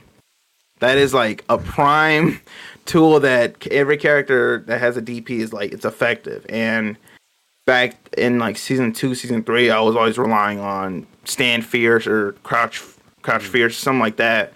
And it was a crutch, I'll like admit it. But when they were like, bro, just do this motion. It's not crazy hard. Just keep practicing and training. But when I kept doing it, and I kept doing it, and I was like, all right, now apply it in game, and I couldn't play it in game, and I was mad at myself. But then I'm not sure what happened throughout the past like two years. I just like it just clicked right. and I just and I started uh, to do it, and I was like, okay, I'm starting to get used to it, and now I'm more so mixing it in with different anti-airs. Mm-hmm. So I'll do a DP, then I'll do a stand fierce, and I'll do crouch fierce. Now I'm doing DP, and I'm doing all this, and I feel like those skills necessarily don't apply to like I would say characters. That's definitely, of course, a player thing because if you can anti-air DP with like Ryu, I'm gonna look at you differently than like someone like Daigo who anti-air me all the time. So Right. that's something that that that was my biggest flaw i would say that i've improved on so and i'm very proud to say like i'm able to do that Nice. Now, uh, you know, uh, obviously Brian F. You know has joked before that you know he's like he created you. You know, like he's kind of like takes the credit. You know, jokingly takes the credit. But I mean, honestly, how much has Brian F. helped you grow? And you know, if if you do feel like it's significant. Do you feel like it's important to have that kind of mentor who can help you get better at fighting games? yeah i would say that if uh someone does just so happen to be that mentor for people like don't take it for granted because brian i mean he literally just taught me he spoke a few words and it just sparked something. It just made me do all this research and understand the game more. And then he kept beating me, but he kept, you know, breaking me down, building me back up type thing. So mm-hmm. I would, he would smoke me in locals, next day stream, and I'm like, yo, what's good? And then I'm trying to figure out what's he doing in his stream that I'm not doing my own gameplay. Even as simple as like, I'm a throw loop this guy. He may be doing it just like brainlessly, but I'm like, why would you do that? So, and then he would just always give me advice on sometimes streaming or like social media advice or something. He'd be like, hey, Okay. It's not best like to post at this time or something like that. And I'm like, okay, or you know, because I'm a kid, I don't think sometimes when I'm doing stuff. So he would always just advise me on certain things, Dang. especially just generally in life. He may just say something, I'm just like, Huh. oh, cool. And then the funny thing about it is that I tend to imprint on people a lot, and some things that he may do at tournaments, I may do as well. So, and granted, it's just the way I am. I just imprint on people. So, if I'm around you a lot, like for example, while I'm in West Coast, for some reason, don't know what it is. First off, you guys' food is pretty phenomenal, but I just want uh pho and like uh well, I forgot what it was. It was like um Pedicure. I don't I forgot what it is, but I I don't know I forgot what it is, but pho is like the main thing I want there. Mm. Only mm-hmm. because I kept going there and people kept saying it in my ear and they kept going around and I'm just like, all right, I guess that's the thing I gotta do now. Right. And Yeah. so yeah, stuff like that just I just imprint on people. I just kind of go with it. But yeah, Brian, he's an amazing guy, great mentor. That's he still awesome. like mentors me, but the joke was that he never shook my hand. That was always the joke. He until I beat him or something else, he never shook my hand. But it it was back when um I think it was 2021 where he smoked me. 6-0 and well I believe it was winners finals and losers finals or something like or no top 8 winners and then uh, top 3 losers and he was like we get him next time. And then he made Capcom Cup. We went to the season of finals. And I was like hey Brian what's good? And he shook my hand and then and then Texas Showdown he hugged me so it was pretty nice Aw. oh, he hugged you, huh? yeah we, Dude. we level it up oh, Dude, no, because I mean, like, I always hug everybody, and he's always he's one of those anti-hug kind of people, right? So, yeah I feel like he's just a, a handshake he's like how you doing How you is doing?" he softening? Is he is he softening up? Here? I'm not sure the old age is getting to him. No, I mean, have you beaten Brian at a big event at all? Uh, I gotta think of all the time. I think we've only played, ev- like big events wise. I think CPT was the only like Okay. big events we've ever played. I think everything else has been like locals or small little tournaments or something like that. Mm-hmm. So it was have you, like he have you beaten him at one of those at the local? no Really? No. no. you get him next time, kid. Yeah, that. But I think that's that's really cool. Like you're obviously so strong, but there's still this this like My thing you demon. need to get. yeah, yeah. There's something He's else literally my you need to demon. Overcome. Yeah, oh, that's Yeah. cool. Cool to have Dude, that. what are you gonna do the day that you knock him out of a big tournament, like in Yeah, right, losers yeah. bracket? Like, are you going to just completely rub it in his face, or Look, I'm just saying CPT Midwest, we only get one shot. Mm. And if that one shot just happens to be him, Stay out of my way, Brian. Just a oh kid. man. 2022. I'm, I'm not gonna say words, but you know. see what happens. Well, good luck with that, dude. Uh, you James typically asks the question that we basically already got to. Right. But Yeah. it's just about how your name started. So, is there anything else that you would like to plug? Uh, you know, just shout outs to people uh who like watch me and support me, you know. Can I plug Yeah, in my where- streams and everything? oh, you know, no, no, that's exactly Oh, what we're. Okay. Yeah. That's exactly Um, what you're supposed to do. yeah. Uh follow me follow me on Twitch on twitch.tv slash just a jack five one five. I know that's weird, but uh 13 on me wasn't thinking with streaming and I made two accounts because I got locked out of my first one. um, so that's that. Um shout out to my team, Eastern Media GG. You know, they were at Texas Showdown. They were pretty nice and everything.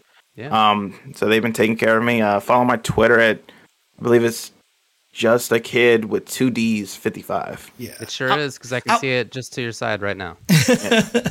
And, and, So- and just curiosity was did that have why the two D's was that anything like a Jason Kidd kind of thing? I mean, Oh no, it was literally I tried to put in just a kid, just regular, but it was taken. So right, like, of course. All right, yeah. two D's. Ma- Made it simple, so Okay. Yeah. Cool, man. Yeah. Uh, does anybody know who. Jason Kidd is nowadays? I feel like that was 30 years ago. But, Dude. you know. Coaches in the NBA now. Yeah, He's he's a a coach, coach in the NBA now. So yeah, Justin Kidd was. I mean, sorry, Jason Kidd was a long time ago for sure. So All right, man. Thanks a lot for joining us. yeah, Appreciate no it. problem. Thanks for having me. For a while.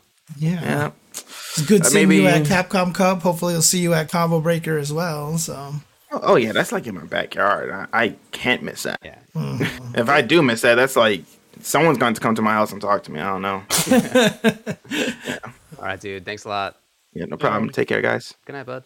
peace. Yeah. Congrats again to him on second place at Texas Showdown. That was great. Yep, only losing to Punk, and you know he can't really be upset hey. about that, right? Yeah. I would there's, be. there's, there. Well, there's still, there's still a ceiling, right? Like he's really strong, but like there's still more to go, and he knows that. It's pretty cool. Mm-hmm. Absolutely. Cool. All right. Well, let's move on to the next. Let's go to the 5 5 matchup where we let you all ask us the questions and then we let you all also vote on which ones we're going to be talking about. Here's the three for today. Now, David, you are interesting. strangely a little bit quieter all of a sudden. So, I mean, if you can actually move to the mic a little bit. I'm at the microphone. Okay, there you go. Like it. All right. Prove it. Number one Does the social media discussion about individual games or specific characters potentially harm the reputation of those fighting games? Okay, all right. By the way, we're going to do two of these, so keep that in mind when you are voting. Number two Should the FGC come to accept the reality that they cannot have grassroots events while also expecting a huge influx of money? It's pretty clear that TOs run tournaments at a loss or barely even, and yet there's an ex- expectation for the highest quality and the biggest of prizes. Number three, what do you think about the parasocial nature of donating and subscribing to top players and streamers? Have you ever experienced receiving large donations? And if so, how did it feel? There's All your right. three. The poll is up. Exclamation mark one, exclamation mark two, exclamation mark three. And if you are a sub, you can vote for a question or two. You get two votes essentially. So let's see how this goes. Go for it. Do it. Interesting. We see a Rock- big rock trend change here. I'm seeing some major trend uh, shifting here. Number one went off to a big lead. Then three just way surpassed it, but now one is coming back, and now two is taking the lead. Wow, Change. dude, this is this is actually really uh, this is a really tightly contested one here. Build back better. Now I don't see too many new votes coming in. Oh wait, no, here we go. A couple more votes. Ooh, oh dang. Dude, this is so close. It keeps shifting. I'm gonna give okay, I'm gonna give everybody like another ten seconds and then that's it. All right. 10, 9, 8, 7, God, 6, 5, 4, 3, 2, 1, and I can't stop yet. We have a tie. Oh my lord. Okay, there it is. There's the tiebreaker. All right, we are done. The winner is going to be 1 and 3 are the winners here. So 1 and 3. But again, look at the percentage discrepancy over there, right? It's literally 38, 30 and 33 is what it closed at at this Interesting. Point. Yeah, we had a few good questions. In fact, there were more good questions than this that we were offered for today, but we just picked three of them. So Mm-hmm. Yeah, so please, I mean, if these if you're voting for these questions and they didn't get voted for, feel free to suggest them again next week, even if you weren't the original one uh, that you know posed the question. If it's something like I really want to hear their opinion on this, please feel free to resubmit the question. So And yeah, Eros, everybody gets to vote, but subs get to vote two times. That is Yep. the rule. But it's already over. You already missed it. All right, let's move on to actually answering these questions. You want to do number one first? I guess you already have it there. Let's do Number one, does the social media discussion about individual games or specific characters potentially harm the reputation of those fighting games? I mean, we kind of talked about this a little bit more in terms of characters, uh, but in terms of games, I mean, both the answers is yes, uh, in my opinion. Um, obviously, I've often said that, you know, uh, MVCI was kind of killed by social media, right? Like, I, I really feel like MVCI was just absolutely destroyed by social media. And, you know, the, the effects of social media, I mean, are, are very uh, effective because, I mean, look, KOF 15, before it came out, you know, had a lot of what I call meme inertia from KOF 14, in which everyone was just like, this game is ugly and oh my god, it's so terrible looking, big KOF. But when the game came out, there's been an overwhelmingly positive reception from a lot of the most vocal player, uh, you know, people on the internet. You know, like I mentioned, you know, guys like Justin Wong, who literally just said KOF 15 feels like the only game he's really having fun with these days. You know, a lot of people are really enjoying the game. And really, now you see the narrative. Everyone's like, yo, KOF 15's awesome. You know, like, now granted, the game is fun. Netcode helps. Netcode helps. Uh, but even then, like, the matchmaking isn't very good. But, you know, at the same time, uh, I, I think a lot of the positive feel for the game does come from the the social media aspect of it, where a lot of people have just had very positive things to say about the game. So, absolutely, I think social media discussion about individual games and characters. We already went over the character part. Um, yeah, definitely. Chen says entire FGC is Twitter hive mind. It. I mean, yeah. a lot of it is. A lot of. I mean, the world is Twitter hive mind right now. Honestly, so. It's worth like forty billion dollars just to control that hive mind. How about that? Forty six. yeah, that's what they ended on. Okay. Oh man. I don't know. What do you guys think? Depressing. I mean, I I feel like we covered it earlier. We've already answered this question. It's not. Yeah, I mean, obviously, if people are discussing a game and all they're talking about is negative things, people are going to perceive the game negatively. I don't think that's anything we didn't cover earlier when we were talking about Lab Coat and Luke and et cetera, et cetera. Um, yeah, obviously, if people, if no one likes the game and they're talking about not liking the game, it's not going to make new players go, huh, I want to see why these guys hate this game so much. No one does that. so, yeah, I, I think it's pretty obvious that discourse can cause problems.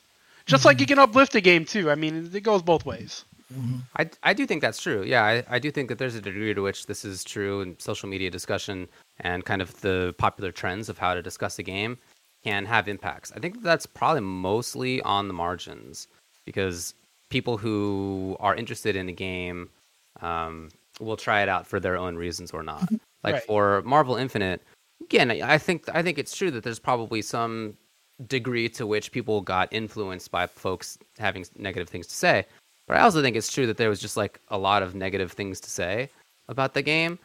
you guys know that I enjoyed the gameplay a lot, but when it comes to things that a lot of people care a lot about, which is how the game looks and sounds, it was not good at all. Dude, the character select screen will always hurt me. You dude. do not need to see anybody on Twitter say this game is ugly for you to be like, "Wow, this game's ugly." like that's not not at all required. Um, Right. So yeah, I think I think I think probably there's some of that. You know, I'm not going to deny that it's a it's a factor, of course, but I don't think that it is the primary thing. I think the primary thing is still that people like or don't like games for their own reasons. And if you're somebody who is kind of again in one of these marginal cases where you're like, you know, I like these two games. I'm thinking about buying one of these two games. And about one of them, everybody's like, game's great, super awesome, enjoying it. And about the other, people are like, oh, game is terrible. Then, yeah, maybe you go with the one that people say is positive. But that's not typically how people actually like deal with whether to buy or not like like or not like a game, buy or not buy a game. They typically do it on their own.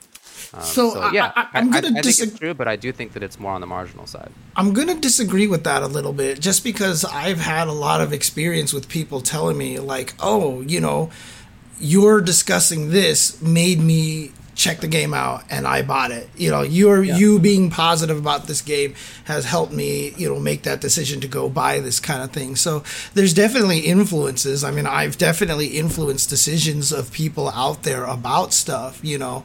I try to normally be mostly positive. So I'm like, you know, should I buy this game? Yes, you know, but you know, for the most part, it is definitely affected. Now, you're right that you know, who cares what social media says? Mortal Kombat is selling millions of copies, right? Like it's just it's just not going to change opinion. But Yeah. I think this question is more you know on the topic of perception in the fighting game community you know Yeah, the think so whole too, yeah. dead game kind of thing and you know what games are we playing and stuff and in that factor in our little tiny circle of the you know insignificant circle in the world yeah absolutely i think what we say is is a lot more than just even just marginal like uh like I said, I mean, MVCI was so bad to the point that anybody who tried to say anything positive was instantly branded a shill, right? Goddamn I mean, shill. They sure were. Us Yeah. for sure. yeah, uh, so you know that that was the effect of it, right? Where some games they're like, "This game looks terrible." Actually, it's not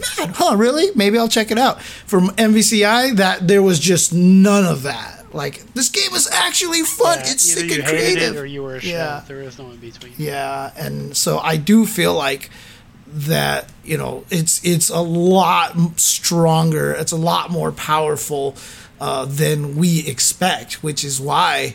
In general, I try to be as positive as I Well, can. well, about well. The so- influer- influencer thinks influencers matter. Who would have Yeah. thought? Yeah. I mean, I, Who would have thought? I definitely Yeah, do think there's exactly. Game is fun. in there. I had no idea. You know, Like you remember the stories of the people who told you that they bought the game because of you. I've been told that as well sometimes. But those are not the common stories, right? The common stories are that people make their own decisions. But of course, you remember the ones when people say like, "Hey, I bought the game because you." Like that's cool, and like I remember that too. Um, but that's you know no no reason to think that that's something that happens any more frequently than you know the small percentage of people who tell you that it happens. Yeah, I mean, but also another thing too, you know, we talked about the numbers for Strive at Combo Breaker and stuff like that, right? I mean, you think that happened because, you know, again, Guilty Gear is Guilty Gear, right? Like, who the hell knows who Sol Badguy is, right? Most of the people in the world have no idea who this character is.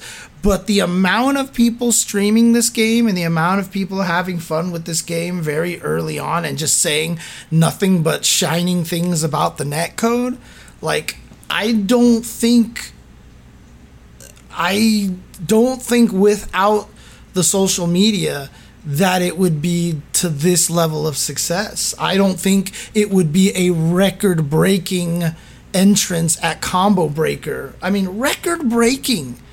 You know, of all the games that we've had, but you know, a lot of the things about Strive was very positive, you know, when it came out. So I really think that there's a lot more to it than you know perhaps uh, i mean again i'm not saying you're wrong but i think that there's you know more credit to it than than you're giving credit for let's just put it that way so again, I'm I'm sure that it's something that happens. There are like entire advertising and marketing companies that exist because this kind of thing happens. right they're not they're not they are doing their best to do things that are actually like worth the financial cost of that. Um, and I'm sure that there's I'm sure that there's reality to it. It's just that I think that that they're probably hunting more for like the occasional sale rather than like having a major impact. Yeah, Uh, yeah. And for Strive, I don't know if you even need to explain it by social media. It's just like the most gorgeous game, and it has a fantastic gameplay to it, and it's it's intentionally made in a way that is more accessible to people who didn't play Guilty Gear before. Like it's just a great game. They just nailed it. They knocked it out of the park, dude. Did you know 30 people quit because of Happy Chaos? 30 people, David. All right? Jeez. There you go. There you go. They all told Flash Metroid. They Every told one of them Maybe it's not had gonna to voice their opinion to Peter. They, they all had to tell him that Yeah. they quit. like again um, you know do you find out that the net code is great without hearing from somebody else about it maybe not but that doesn't necessarily need social media either. That could just be. Listen, like, man, you if it wasn't Twitter, there would have been reporters Game there. Facts or Shoryuken or whatever. Everybody would have been talking about the Yeah, netcode. like so Strive, Strive would have nailed it. I mean, people would have played Strive regardless of whether there's Yeah. social media because that game is just super sick. I think so too. I definitely think so. ah, I- like I I personally don't believe that. I think I think there's a lot more credit to it than than that because like I said, I, I again. It's tough for me because obviously I've been a big Guilty Gear fan forever. Xrd was an exceptionally beautiful game. I mean, when the trailer first dropped out, everybody was like, "What? This is 3D? Oh my god, this is the craziest looking thing ever!"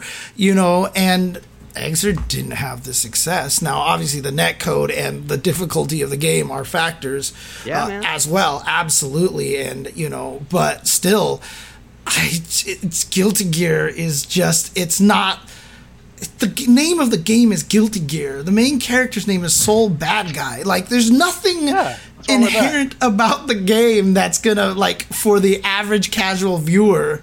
You know, like Oh, we're we're talking about fighting game heads here, right? Like, we're talking. yeah, about yeah, are it's true. It's true. Gonna yeah. enter a Yeah, combo breaker. so. yeah, exactly. Yeah.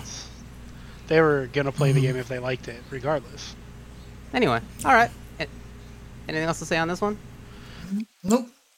Interesting Nope. topic. All right, let's move on to the second topic then, where we're going to discuss what do you think about the parasocial nature of donating and subscribing to top players and streamers?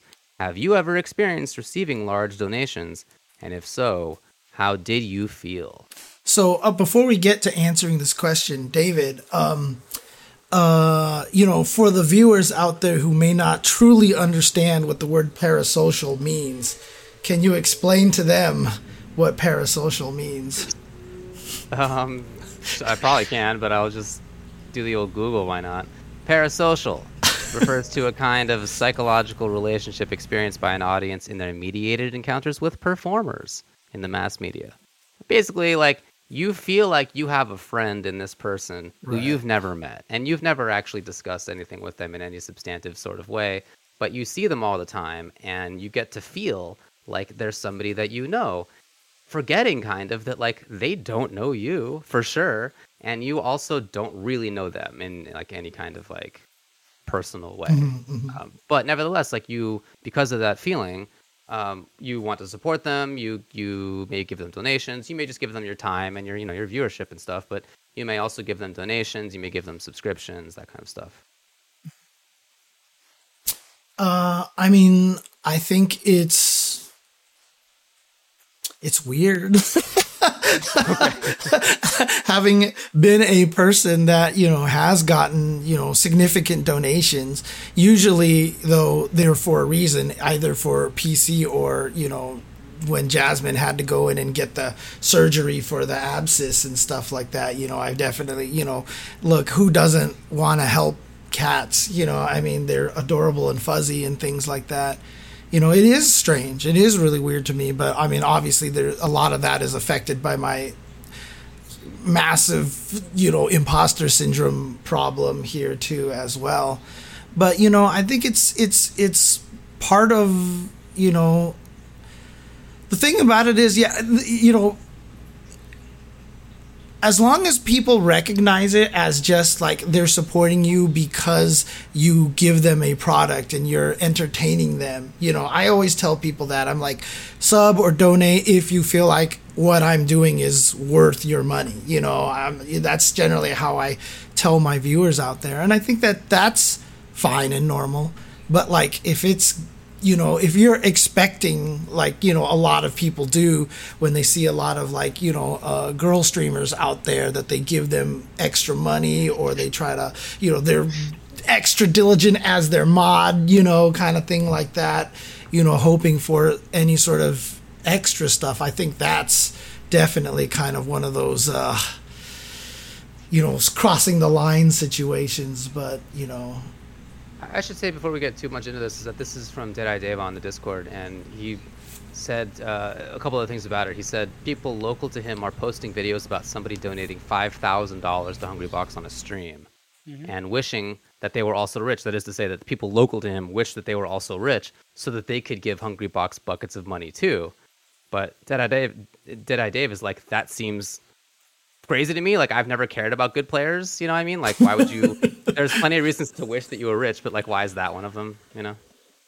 I mean, let's put it this way. I wish I was rich so that I could actually sub to all sorts of channels and support people all the time it's it's but that's just because I'm a fan of the genre and I want to see these people succeed in this genre, right? It's a, it's a different kind of thing. I'm not doing it like I would love to donate to certain players not because like I'm their biggest fan, but because I just I want them to succeed, you know, kind of thing. It's a different it's a different I don't know if that's kind of where those people the attitude that those people are coming from but yeah, I wish, you know, sometimes I wish I had my old salary again so that I could.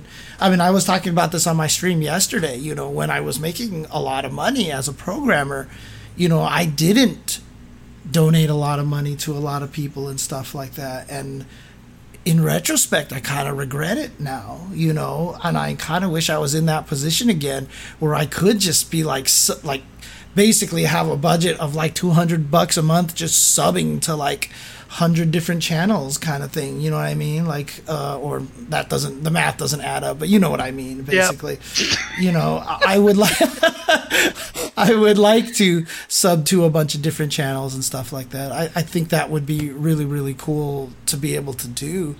Uh, but I don't know if that's the same kind of uh, thing that yeah, you know. I don't know if that's the same kind of concept of I love Hungrybox, five thousand dollars the Hungrybox, you know, kind of thing. what you got, bro? Well, I mean, James kind of said it all, I, I suppose. Uh, I, I, I mean, I, I, so I think that people think this stuff is weird now because it's new. I mm-hmm. really don't people I don't think people will think it's weird to throw your favorite streamer 500 bucks, you know, like 10, 15 years from now. I think it'll just be kind of what happens for these people that you know are good I presumably good at what they do and, and provide entertainment. I, I just think it's still relatively new, so people are questioning it. However, uh, if you are spending all your money on your favorite streamer or content creator holy shit, please seek therapy. That is not that is not mentally healthy. Like there's there's something going on there. Um, whatever it is, like don't don't spend all your money on someone else. If yeah. you have spare money and you want to give it to them, by all means.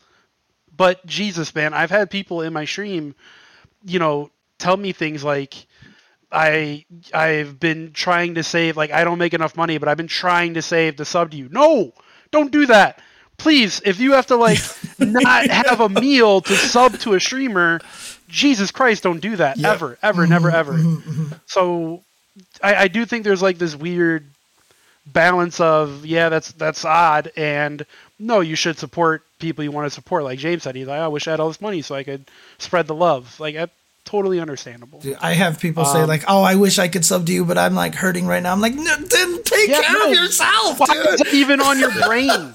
yeah, jeez, right, man. Yeah. Just like watch an ad. You want to support me? Watch an ad. Thanks. Right. You know, like that's there's there's other ways to do it. it, it it's just yeah. Anyways, yeah. Uh, I guess to answer the second part, yeah, I have received larger donations, and it's fucking dope.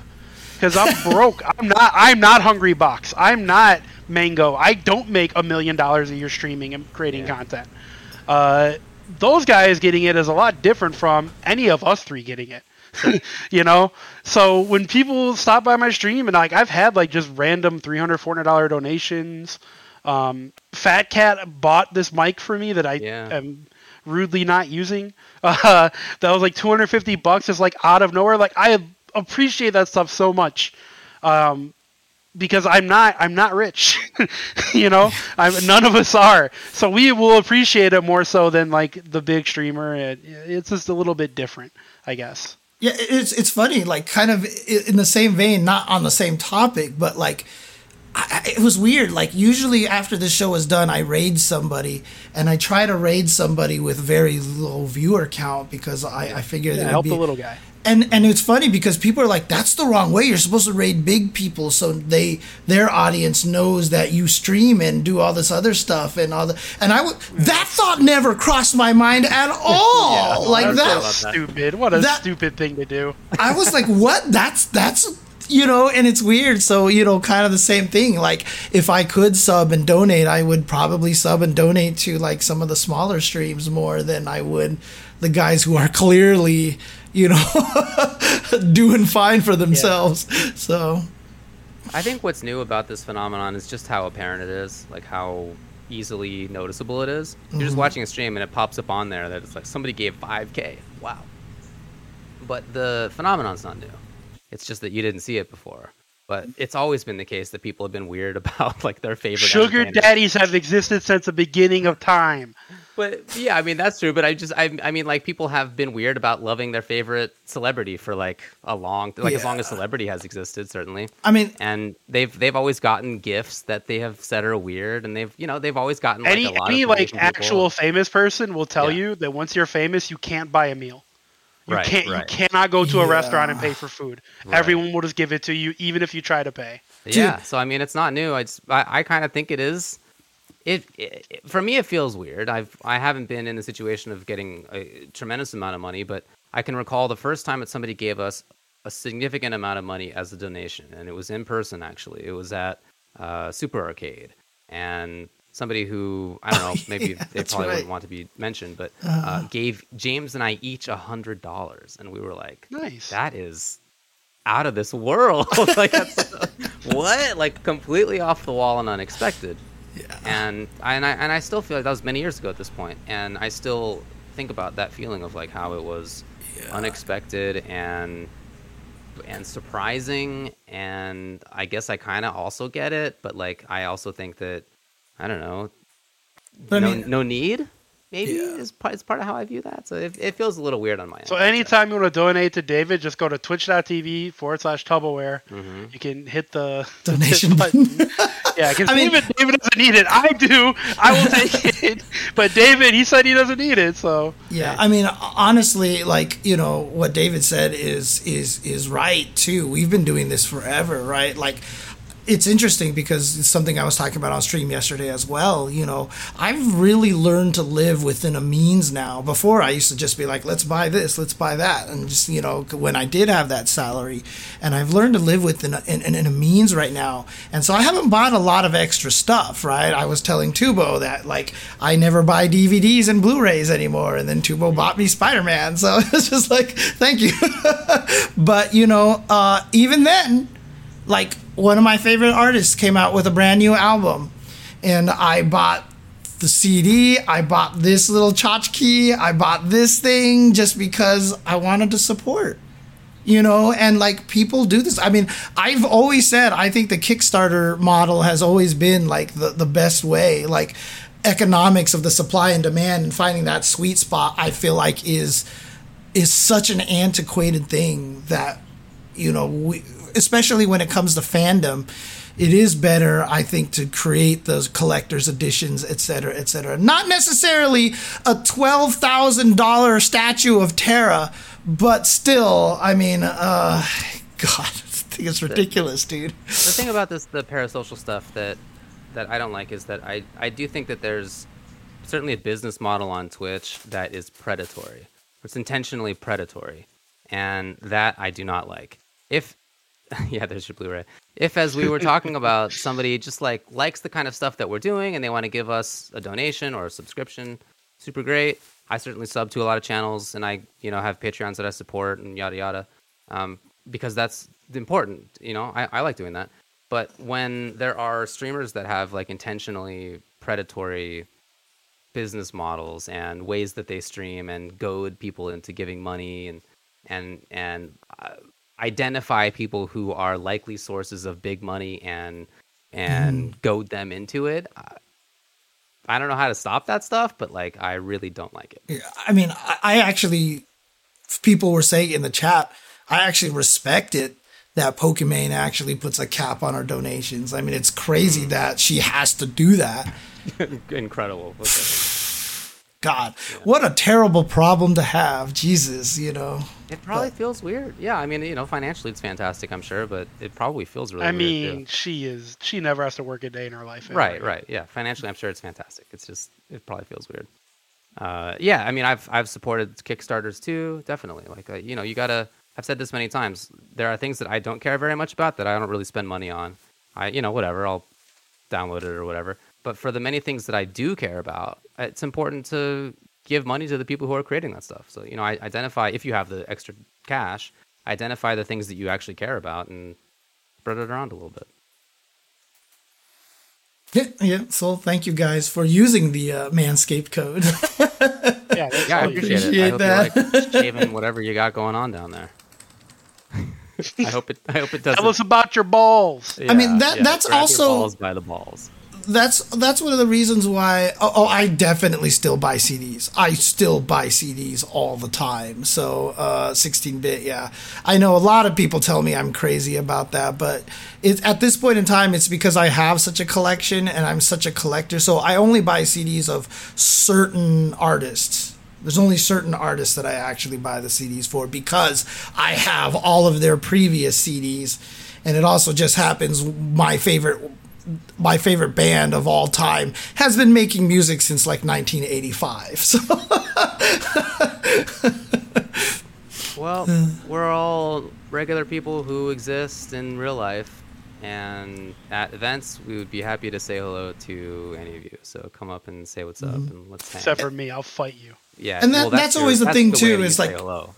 I, I almost kind of prefer it when it is something like a manscaped thing or like, you know, I've I've I've obviously plugged 86.com as well before, you know, which you can go to at tinyurl.com slash 86jchenzor and uh, buy stuff to support me. I always kind of prefer it when people can get stuff that's cool for them and benefit somebody else at the same time. So, you know, Definitely. it always feels a little better that way. It's, it's nice. It's nice to have a smaller chat. You know, to be honest, like I, I see streamers that get big chats. You know, meaning like in the many thousands, and and when it's there, it's just a very different experience to be the person who's chatting. And in You the know, in the few let me- occasions when we've had that many people watching the stream, it's a different experience to try to talk with the chat as the person who is streaming. Dude, Let like me tell you, David. When I'm the number one Rumbleverse streamer, I'm not looking back. I'm letting my chat go bonkers. I'm not going to be able to see what anyone says. Yeah, you're gonna have to. I'm gonna have employ 70, mods. 80 mods in there to have to make sure no one's dropping slurs. Like Yeah. my chat's gonna be. I mean, that's like what You gotta- that's what happens, employ right? mods. People employ mods. Tubo Yeah, I'm Dude, like I'm have just, to, like- man. They have literal employees who are their mods. Yeah. It's a full time job. Yeah. I mean, like Yeah. honestly, like True. you know, seeing 16-bit, you know, TC Punk, uh, you know, Serginho, uh, you know, Wingless, Flotas, uh, Tiny Tech, Death, Origami Kingdom, uh, Matthew Mangy Art, uh, you know, Macross, Wingless, El Zilcho. These are people that I see in our chats all the time, and it's cool to be able to see that. So, you know, as much as of it is kind of like a, a, a parasocial thing of them talking to us, it's it's still nice to actually feel like I know these people in the chat as well. And that's why, like, you know, at Evo, I did do the Chenzor Dynasty gatherings, you know, for a meal one time, just, you know, because I want to feel more like I know these people and stuff. But James, it, how many people showed up to that? Just like out of curiosity. uh, it was like maybe around 10 people total, I think. And you don't think UCTV could have a live podcast like a few days before Evo at a coffee shop? We could fill up a coffee shop. I got enough fans to fill up a damn coffee shop. if you guys want to see a live in person Ultra Chen TV like before Evo or something, let us know. Like comment. Well, I, I was assuming that you thought we were gonna like fill up like a like a 300 man man, stadium We're not gonna fill thing. up an arena. I'm, I'm not that famous yet. Wait till the number one Rumbleverse streamer. We'll, we'll wrap it back around. Okay, okay, fair enough, fair enough. Then people will be there and they'll come to the event, and then we're gonna start talking about other fighting games, and they're gonna be like, What's what this- the hell? "What's a Street Fighter? What what did the gear do that made it feel so guilty? How come it's upset?" Gonna, it's gonna be weird. yeah. Uh, yeah, no, that that is something we've thought about in the past. In fact, something we planned to do years ago, and it just didn't end up working out for reasons that were out of our control. But it mm-hmm, was it was the mm-hmm. plan at one point. yeah, yeah, for sure. All right. Well, cool. That was an interesting one. Yeah, look, there's basically no news, so that's why it's a little shorter. basically no news. Oh, it's all good. It's all good. So, uh, let's see here. Let's go to the mailbag questions. I don't even remember. Oh, there he goes. Okay, you, David's actually was on the top, um, on the ball of this. Okay, let's do this. Absolutely. I haven't eaten food since like 1 p.m. Sounds like a mistake. I forgot to I forgot to, to eat. I forgot to eat before the show because I was playing Mario Superstar Baseball. Oh, yeah. That's actually really cool, though. I mean, I think that's pretty sick. Trying to get them onto Matcherino and and you know being able to do some commentary Yeah, dude, for I, them and everything. that, that that whole scene uh, is just so FGC 2009. Like they're fledgling. They've been around for like two years. They're like fledgling, but they have like a, a pretty solid like base going. oh on. yeah, yeah, yeah. Big Discord server and Twitter action and yeah, man, it's it's. I still they got need a to- like tournament series. I still need to watch that video that was talking about how Mario Baseball is like the deepest baseball game of like ever. Dude, Basically, it's it's it's really cool, man. From like the abilities characters have to the synergy they have with each other, uh, to like the different abilities that they like. It, it's it's cool, man. That The, the way pitching styles work. And, fearless and frame data and stuff. talk- yeah, the, the, the way they broke down batting is is through frame data. If you hit So with the cool. the second active frame or the thirteenth, which is the last active frame, then you get a slice. A slice can be a good thing depending on where you hit it on your bat right. and where you pull it to or put. Like, yeah, the game is deep. It's so cool. I'm I'm very much into it right now. That's so Sick. cool. All right, let's do this mailing bag. All right. Oops, hang on one second. Let me also do this. There we go. All right. Mm, Drem via Twitter asks The last movie you watched is getting a fighting game adaptation. What movie was it, and which fighting game will its adaptation be most like? Well, let me tell you guys. The last movie I watched was Sunday night, and it was Avengers: Infinity War. So it would be MVCI. I, I win. Yeah, there you go. That's it. Easy answer. How Uh, many times have you watched that movie? Infinity War? Mm, probably like just under 20. I've seen Endgame more. I like Endgame better. Mm-hmm. Endgame makes me cry more. Dude, Endgame. Yeah. I've already seen Spider Man No Way Home at least 15 or 16 times since it came out. Dude. So Dude, that's I mean- keep going. Endgame is just my favorite thing about Endgame, honestly, is that after 20 years of MCU movies, it it it, it rewards you for having been a Yes. fan for that long because the fact that they go to all the old areas and they're like, wait. That means there was three gems in New York at this one time, and like all of that stuff like you watch it and you're like this is why i watched this series these movies for 20 years it's like After Endgame, everything in the MCU has just been gravy for me. I just it's if it's if it's good, great. But if not, I still had the Infinity War saga. Like I still Yeah. nothing can take that away. It's Those cool movies are all fantastic. yeah So anything now is just like great, just keep it going, I guess. But if it ends up sucking, whatever. We had a good run. god uh you know the last movie that i saw was uh everything everywhere all at once Damn, I gotta see that. I'm waiting for it to come out on Yeah. Blu-ray. which I'm is like the perfect game to make into a fighting game and so if i had to Don't, base please it don't spoil. I don't know anything about it. Yeah, please don't don't. anything about it. Right. If I had I to base it off about of any uh, fighting game in existence, it would probably be that Kyanta game with like the Maui head and like the cats and you know and and and all that stuff. So that's all I'm gonna say. Okay, dude. That Yeah, though please. seriously, I mean the only thing that I will say, and this is not a spoiler thing, but God, what the hell is wrong with Hollywood that it took this long to put Michelle Yeoh in a lead role of an American film?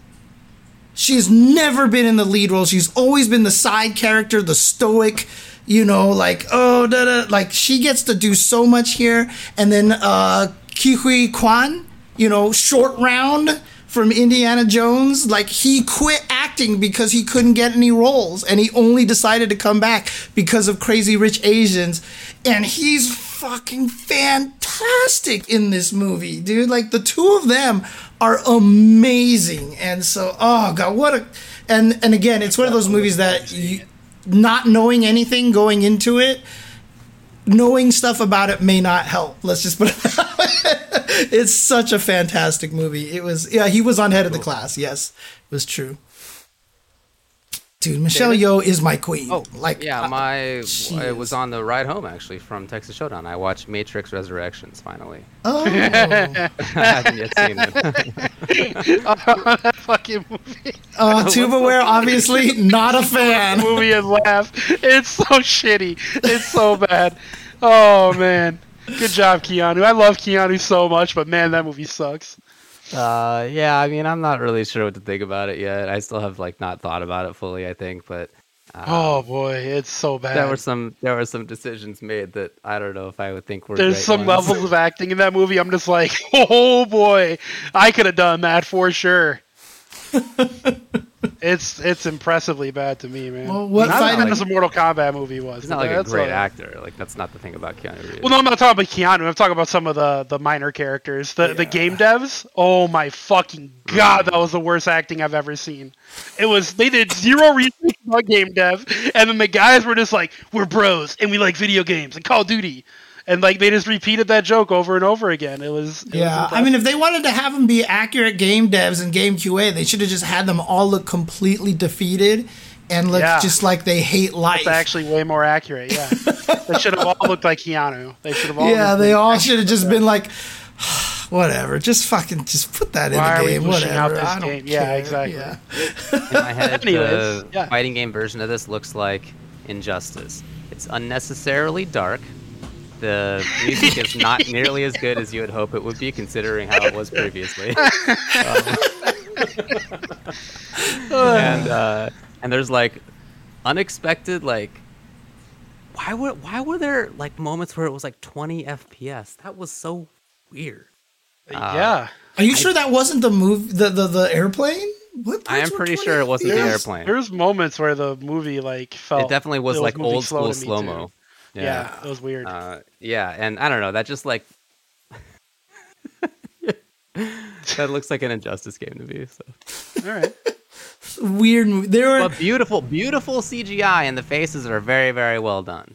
I mean, to be fair, like the the the that Matrix movie, like I watched the other Matrix movies just to kind of remember what happened in two and three to kind of get ready for it, stuff yeah. like that. And I get it. Like I know where some of the storyline, you know, from the old movies were leaning towards, and they definitely went in a completely different direction. I kind of like some of the things that they did, but Yeah, I'm with you. Yeah. it's not like I mean, I thought it was fascinating that they just turned it into a love story, kind of in a way, right? But obviously, that's just not what people wanted out of a Matrix movie. So you know, Honestly, that part I was not against. yeah, I thought that uh-huh. was cool. yeah, yeah, yeah, I was in for that. absolutely, absolutely. So All right, let's move on. uh, there is nothing to move on to. Is that it? Do, do we do it? No, Oh no, the wait, there was two questions. Yeah, we only did Yeah, one. thought there was Sorry. one more. Oh, okay, okay. Uh, was this the right question? Did you guys see? Did you guys see St. Cola get bodied today? No. St. Cola order. All right, so uh, for a little bit of backstory, if you order if you order from Uber Eats or DoorDash or whatever, Grubhub, whatever you're on, uh, there's like pop up shitty restaurants that don't actually exist.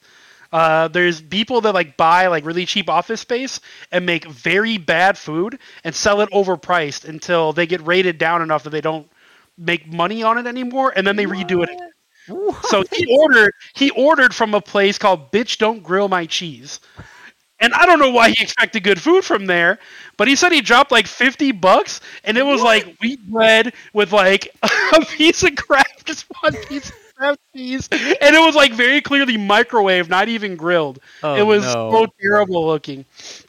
I'm gonna. Uh, I need to find the picture that was of this it. just so you guys, just so Oh my David God, can it's see so it. dude. bad. I, I was just like, bro, you can't. You gotta. Whenever it's, you gotta Google it.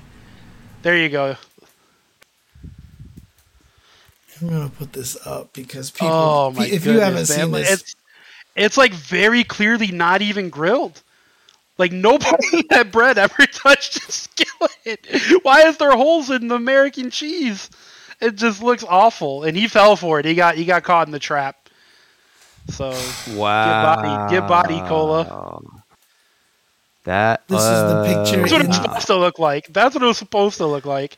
That's what he got. Wow. Yeah, and he he he got like another chicken sandwich. It looked like a like a Tyson frozen chicken patty with barbecue sauce dumped on it. Oh, Wow. oh man, get wrecked. Hold that cola. That- that's that's what he that's what he gets for saying Whataburger was okay. So that's Oh my goodness. Yeah, he got wrecked. Stay free. That's- Everybody on Twitter is like, bro, you gotta, you can't just That's order from those random shops on on the delivery services. That's well, crazy. He got knew co- that. Yeah. he got content and engagement out of it. So you know. I mean, yeah, I guess. oh man. What if he just? What if he came home with two round instead? two two round. Uh, Uh, Tuboware once was ordering on what was it? Uh, Instacart. I had a Instacart order, yeah, groceries, and, and uh, yeah, go for it. I was I was like watching the the shopper do their thing, and they're like answering questions for me and like asking can they replace things or whatever, and then they go to checkout, and all of a sudden two round get added to my cart and they're like seventy nine dollars a piece. What? Just two round, and then they Two checked round. out, and then they marked my shit delivered. So I had to hit up Instacart like, I don't know what the hell a round is. I don't know why they added two, and they definitely didn't deliver my groceries. They closed it as soon as they charged for the round. So my, my guess is this person was like a new a new shopper for them, and just stole my food and and got the most expensive thing they could find, and that that was that. But I, I got my money back and I got my groceries. It was fine. But Yeah. man, when I was watching it happen, I was in Discord like talking to everybody. I'm like, what the fuck is two round? What is a round? Two round is so good. yeah, man, I got bodied. I, I, I historically have really bad experience, especially with Instacart in in Minneapolis. I guess I don't even know what bad. Instacart is. Is it? It's a grocery delivery service. But is it like Uber, where you just hire random people to do it, or? Uh, no, Instacart like employs them, but I guess they're they're still contractors, just like Uber drivers are contractors. Oh, They're not. Jesus. Okay. Yeah. so basically, you just tell them what you want them to get, and they go to the grocery store and they like pick all the Right, stuff. right, right. Yeah, and the food's like upcharged a little bit, and obviously there's a delivery fee and blah Yeah. blah Of blah. course, But of during the pandemic, I wasn't going to the goddamn grocery store. Now when I can have my stuff delivered. Yeah, makes sense. I mean, we would. You don't want to go outdoors mean, to get now, your get to get your two round, right? I mean, that's just. No, you get you Two get your two round. round delivered. Seventy nine ninety five a piece, two round. You know, I, I I hope that person got away with it because they clearly needed it. You know, like I, I really hope that yeah. they did not get caught. I that. I mean, you know, it's funny when you know, obviously, like companies like that have insurance to cover these kind of things and stuff. You know, someone actually made a post a long time ago. Oh, not a long time, a while ago. And uh, yeah, it's why now every time I go to any store and they say, "Would you like to add this much to help donate to charities?" Like I won't do it anymore because like they try to get your goodwill, but it's for them to save tax money, and these are companies that are Yeah. If you these donate, companies are making that way. millions and millions of dollars. They can donate this money them damn selves, you know, kind of thing. So Yeah, and so can you. You should just pick a Yeah, right, to donate exactly. directly. Donate it outside of that, basically. So, yeah, it's a two round story. dude, oh, man, Yeah, round is not pluralized. dude, but- someone needs to get Street Fighter Two now and actually just edit it so it goes two round. and, and that's it. That's that's gonna be your sub notification from now on. Anyone who subs to you gets two round, dude. There you go. All right. All right. The second question is: What is your favorite melon, gourd, or squash besides watermelon? Well, I, I we I've actually already answered this on here before. What? I don't like many tropical fruits, and I, I hate squash. I You hate, squash. squash? We've talked about it before on the show. Yeah, I don't like spaghetti squash. I, don't like pumpkin. I don't like any of that shit. No, no, thank you. Spaghetti squash has like the worst texture imaginable to me. Ah, cone. It's but like, what it's- about? It's like it's like if mashed potatoes was shoved through a cheese grater and hardened just a little bit. It's Yeah. gross. That sounds What right. about It's see, watermelon is S tier? What about barbecue watermelon? That's the question. So That's still the same fruit. totally different? Still the same fruit. totally the same. Uh, yeah, I, I do like watermelon, but like I don't like kiwi. I don't like any. Like I, I don't I don't even like fuck with like mangoes or anything like that. I just don't. Huh. I'm like very American when it comes to fruit. I like apples and bananas and oranges. Like that's. Hmm. I'm not, and I guess grapes. I, I like green grapes. Grapes are good. But You yeah, like- I, I hate squash. I hate squash so much. It's the are you a strawberry guy? No, I, I don't like berries either. I don't like Really? blueberries. I like blueberries What? in muffins. whoa, I don't like them by themselves. I don't like Nobody's ever said strawberries. that sentence before in history. I'm not a berry That's just real life, Nobody's man. said that. I'm not a berry guy. Sorry. Ne- I literally never have heard that before. I'm sorry. right, It's I'm changing not- the not- title not of that of our chatting from the Nutmen to the Berry Men. That's what we. I'm just, I should call ourselves the Jay, Bear. I watched your favorite movie uh, a few nights ago. Which one, Princess Bride? Did for the first time ever. So good, dude. I enjoyed it. I enjoyed it. yeah, it's one of those movies that if you really start to like analyze it, it gets better and better and better. So, uh, my favorite, second favorite outside of watermelon, because watermelon is my favorite, is just probably cantaloupe. Um, I don't know if that's corny or not, but you know, cantaloupe. I, I really Sure. like cantaloupe. It's just one of the for me though. You know, I just now that I think about it, it makes total sense now. So I, my parents always like get fruit, oh, get, buy fruit in your home so you can eat fruit and whatever. And I love fruit. Like I, uh, when I eat bananas, when I eat cantaloupe, watermelon, strawberry. Like when we travel, I get fruit cups at like the airports and stuff like that. You know, I like fruit, but fruit is where my home is where fruit goes to die. Like literally, like I will get fruit and I will never eat it and it will go bad. And now that I think about it, I think it has a lot to do with the ADHD. Because I know the fruit is there and I know I should go eat it, but for some reason my brain just won't make me eat it. It's weird. I don't understand it. I makes no sense. Anyway, I like squash. I like melon. I like a lot of stuff, man. I, I think that they're all good. I, I'm not a terribly picky eater, except like there are things that I don't eat on purpose, but for religious not- reasons, right? Yeah, more for cultural Mhm, mhm. reasons. Yeah, but other than that, like, give me the food, man. I'll I'll eat almost whatever it is. Give me the so food, yes, man. when it comes to squash, I've had spaghetti squash and I enjoyed it very much. I really like pumpkin. I think pumpkin is fantastic. Blech.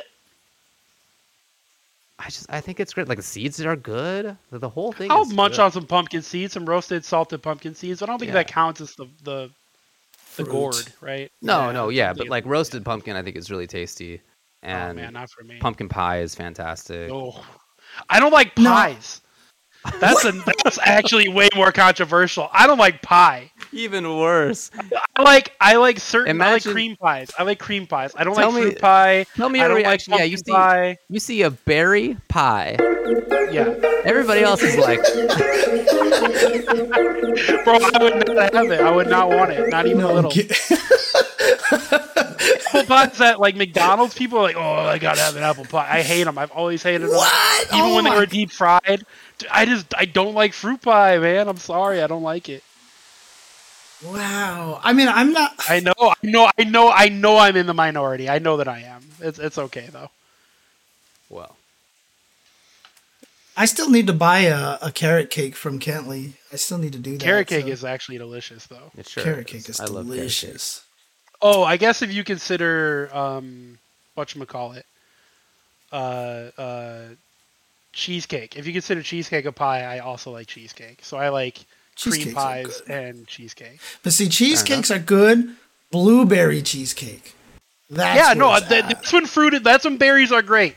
You put berries in some other shit that already tastes good, then it's great. But if it's like berry in a sauce made from the same berry with pie on top, like pie crust on it, that's whack. I don't like it. No thanks. It's just sweet.